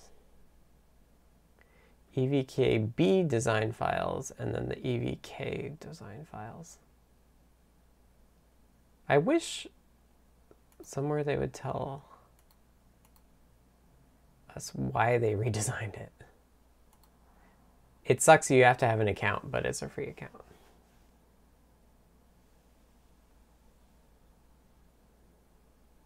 There is no consistency in USB labels and motherboard manuals. It's definitely not TXRX. That's not what the pins are. And if they're if that's what they say in those manuals, it's just it's wrong. Okay. So what I'm trying to figure out is the pinout because I want to add to board like the USB host D minus and D plus.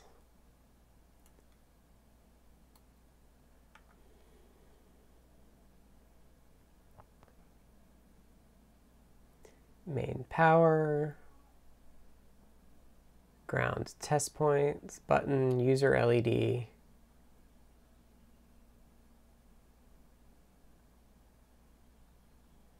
MCU pinout. Can look.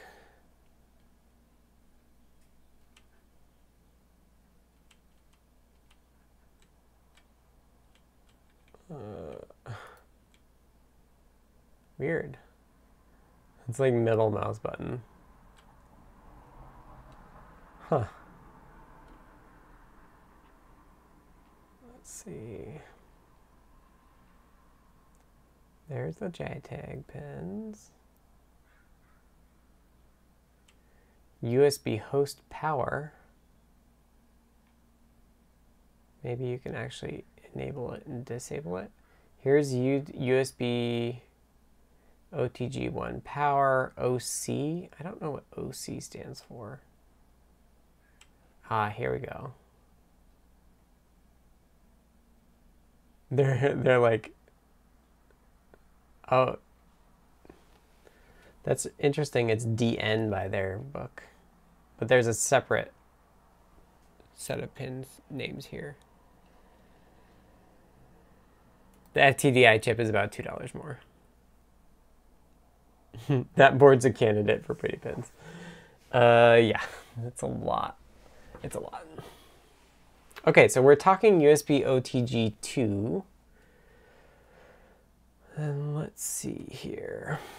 We're doing boards. IMX RT1010 pins. And I guess the name that we're gonna want to use is actually USB.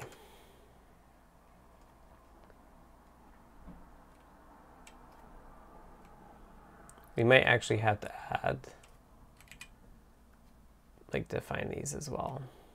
I'm gonna call, I'm gonna make a decision D plus one USB D minus one. Is that how we do it? Yeah, you can see here that we have like the numbers at the end.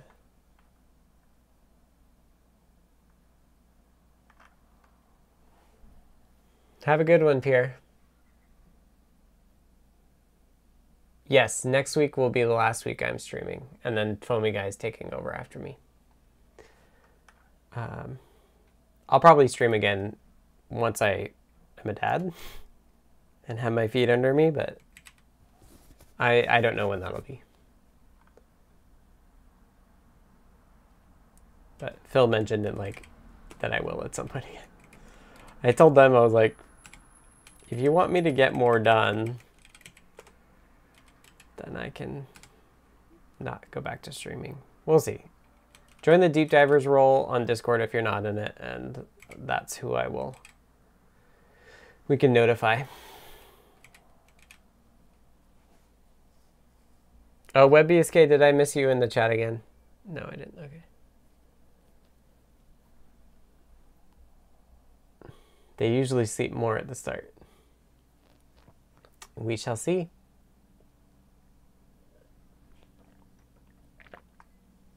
My sister had pretty easy, easy kids.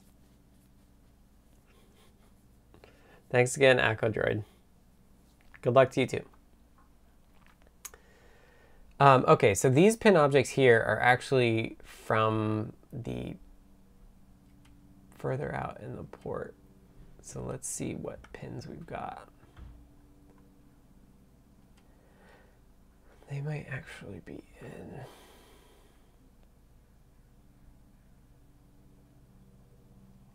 It's kind of silly because these, I think this is the only thing these pins can be used for. But pins each. Yeah, so each series has pins. So the 1060 is what we want. Mm-hmm. Get lots of hugs because they're only small for so little time, and good luck. Thank you. I was going to go with DM because that's what I've seen more often. It's weird to me that it's DN. I usually see it as plus and minus, not positive and negative, which I assume is what the N is. Okay, and 62 pins. GPIO EMC. So I wonder if we just want, so here I'll use data sheet names, pin, um, pin, and I don't even think it has GPIO in it. Maybe we should pull up the data, sh data sheet as well to see what the data sheet calls it. The S3 data sheet. Open. I'm pretty sure I have it downloaded.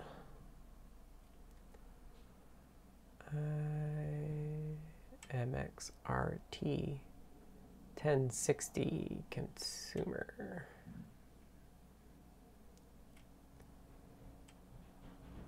Architectural overview.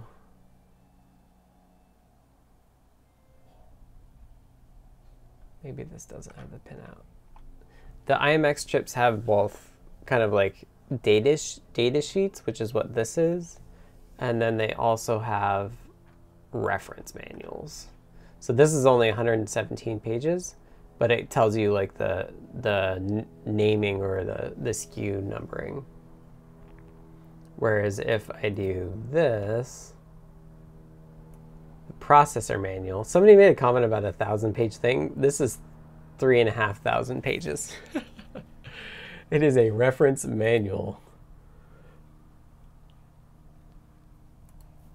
So for the reference manual,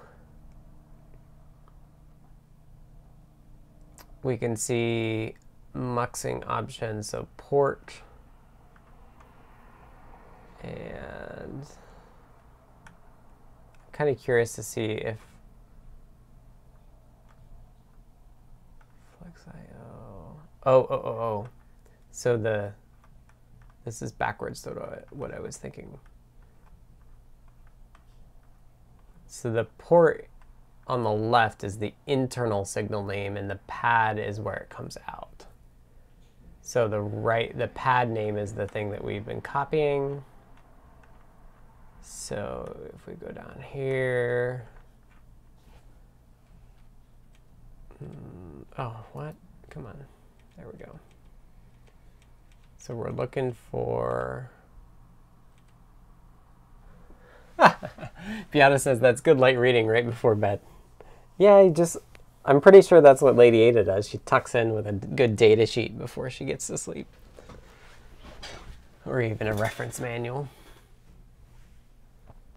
Okay, so so the board name is going to match our standard name, but the internal MCU pin name is going to match the datasheet. Um, ah, Greg says EVKB adds an M2 connector for radios and other headers for audio and other expansion. Thank you, Greg.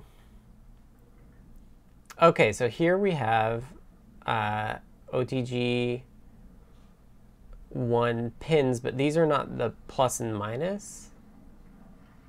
So we're looking for,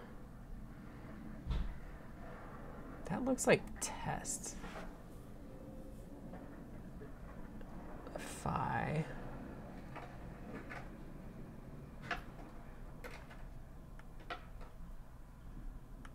Mm, no.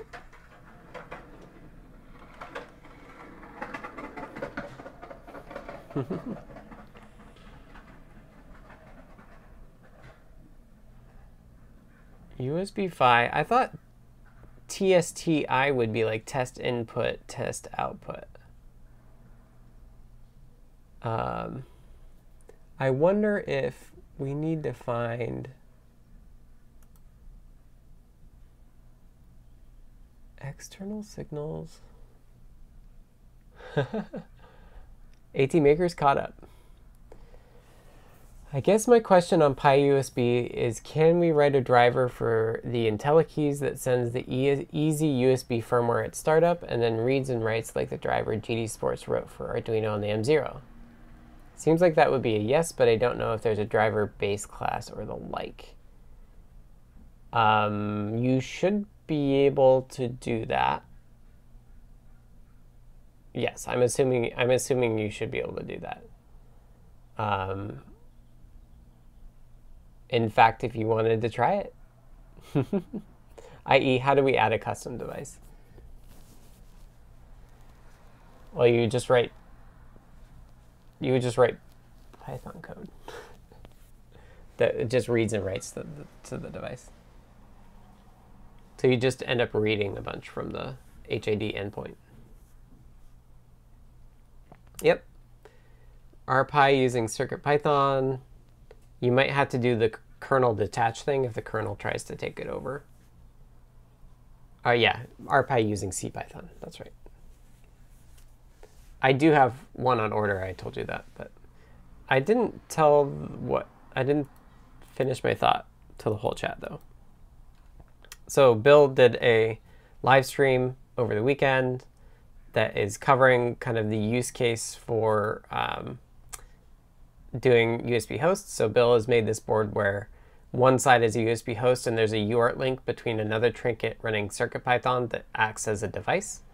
Um, and there's it does so there's this particular device that the IntelliKeys is this um, pretty big, basically touchscreen that is like super old, and so it has an old protocol that's like no longer necessarily supported by OSs. And so what Bill's trying to do is use USB host to talk to a custom HID device and then translate the those commands into standard commands to to an OS. Um, yeah. Yep. So I ordered one of these. You can get them off eBay. So it's it should be coming next week sometime. I think.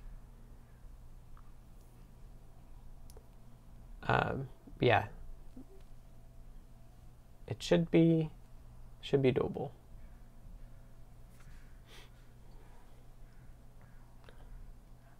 Okay. I got distracted from the data sheet.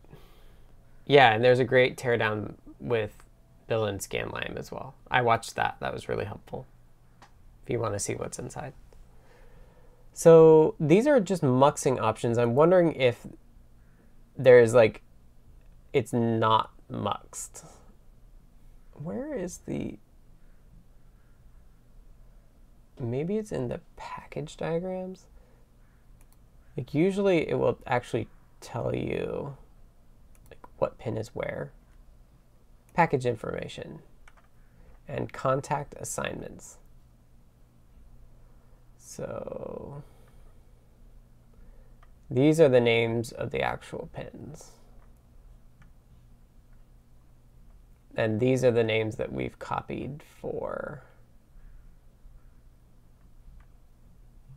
our names in our API. Ah, so so it does just use the USB, and you can see that there's no like alternate functions or anything, or default default state. So we're just gonna want um, OTG2 DNDP. It uses JK flip-flops to read the membrane. I don't even know what that is. I kind of skipped through. I didn't watch the whole thing. Okay, so that's what we're going to name them, back to what I was actually trying to do. So now we know that we don't need the GPIO suffix, and let's just add, I'm just going to do the four USB ones. OTG, DN,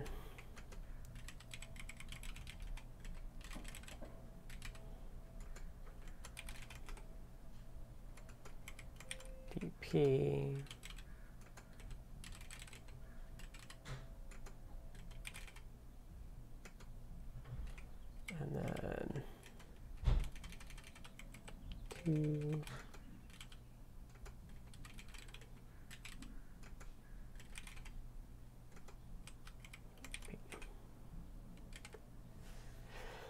What would happen if you connected a hub?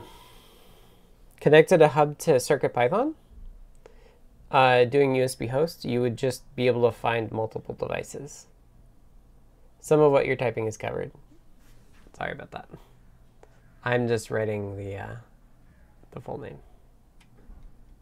Full name there, and then what we need here is, so these are uh, declarations of a variable, and then in here we actually need to declare them. And I'm not sure exactly what we want.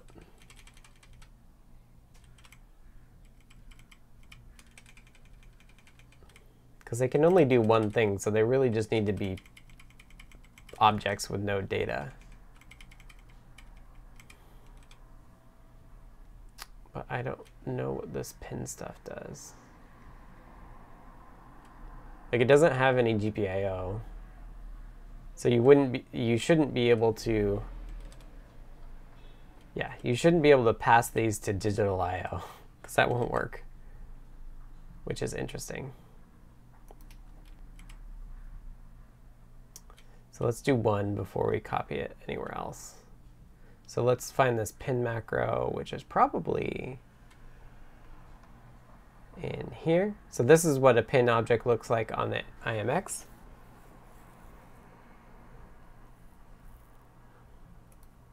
Basically one bit memories. Yep, Greg says the USB pins are dedicated and the location is in the datasheet. Right. Yep, I think we found that. All right, well, we've got four more minutes. I'm not, probably not gonna finish this. I'm gonna make this pgpio, basically null it all out. Hey, Johnny, no worries. So we're gonna do null zero. Um, we could also do it like the USB PHY address as a way to validate it. Mux index. Oh dear, that's not to work. Okay, here's what we can do instead. So we can copy this and basically do this. So the only thing we actually care about, the rest can be zeros, is um, pad reset.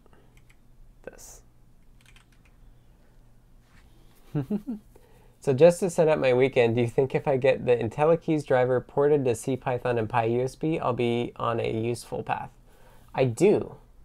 If that's how you want to spend your weekend, um, I do think that should be useful. Yes. That would mean that I'm committed to it, but I'm pretty committed to it already because it makes so much sense. It makes, I mean, Bill, it also gives you a ton of flexibility if you ever do want to use ra Raspberry Pis for it. Like, I don't know what is involved for the driver, the USB device side on Linux, like I don't I don't know what that is. It can do it. Um, but yeah.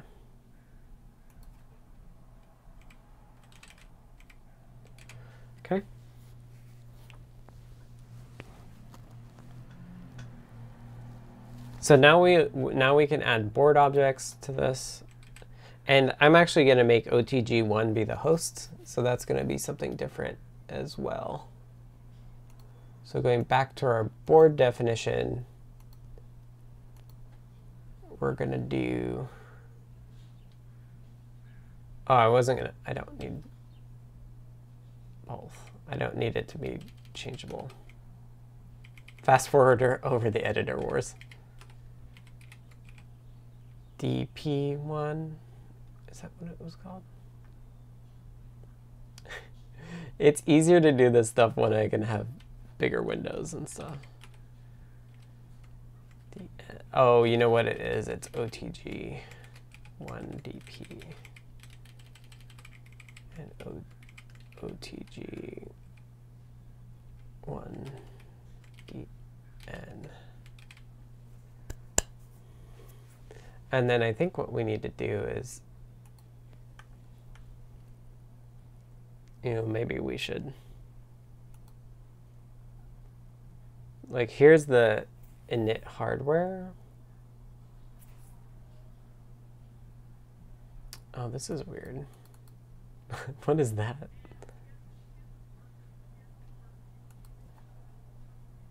TG2. Uh, we're going to have more work here. That's okay.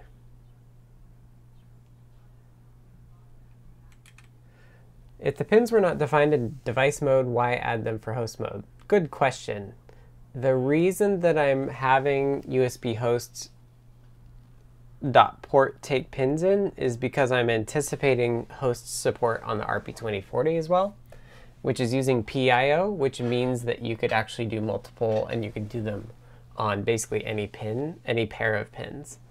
Um, so Thach, who does TinyUSB, is has been tasked to do the PIO host stuff in TinyUSB. So um, TinyUSB should support USB host at some point um, on the RP2040, which is really what we're interested in because we can get RP2040s. Um, so that's why I'm wanting to have the API take pins in. And I could I could allow like on the IMX to just give it nuns, but I think it's okay to be explicit, um, even if there's only one option. um, because perhaps there are, there are cases where that's not the case. I guess, like I mean the RP twenty forty is kind of weird because it's all bit banged, but but yeah, that's why I that's why I'm going through this process of creating pins. But you're right, it is actually causing more trouble because now I've got to make digital I/O throw an error if you tried to like all of all of the other things that take pins need to make sure they're not given these pins they can't use. Um, which I guess most of them will figure that out. Like I squared C and UART and SPI already do their like lookups. But digital I/O probably needs to check for that null now. Like, because it takes, the pin has a pointer to its GPIO instance. So digital, digital in out should say, oh, by the way, this doesn't do GPIO, which is something that is not completely unheard of. All right, any other, um, any other questions? Otherwise, I'm going to wrap up since we're at our two hour mark.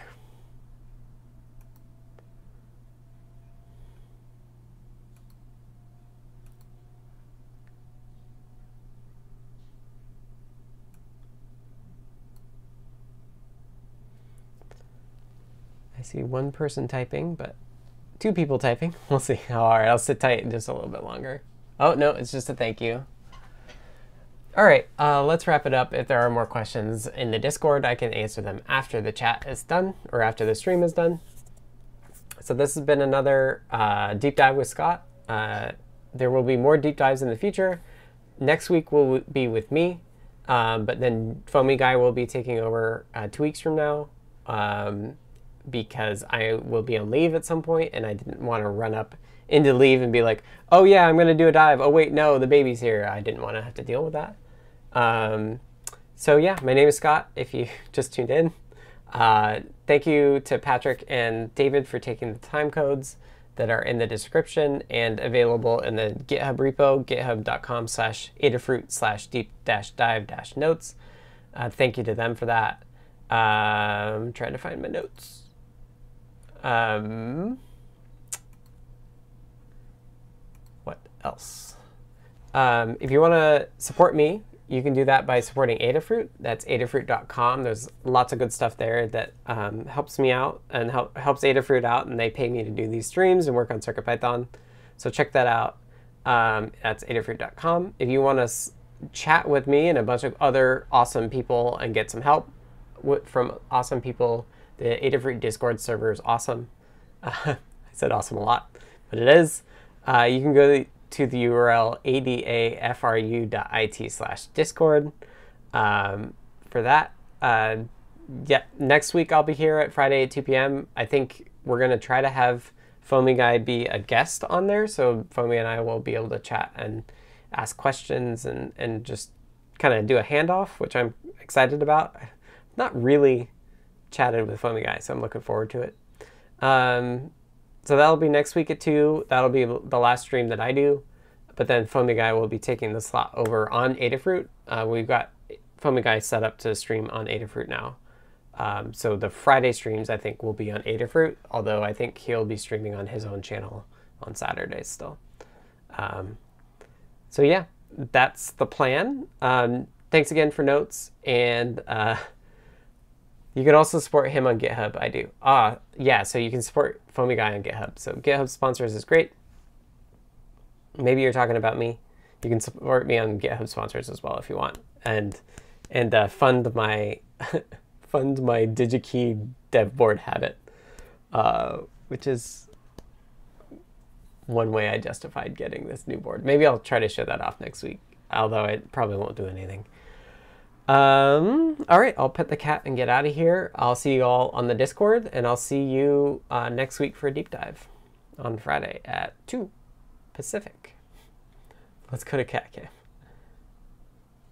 He's no longer stretched out because the window's open. All right, Spook. Ready for your pets.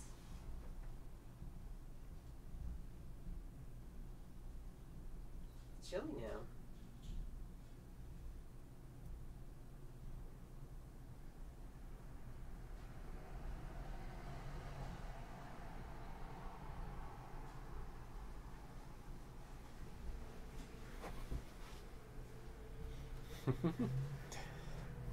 Have a great weekend, everyone.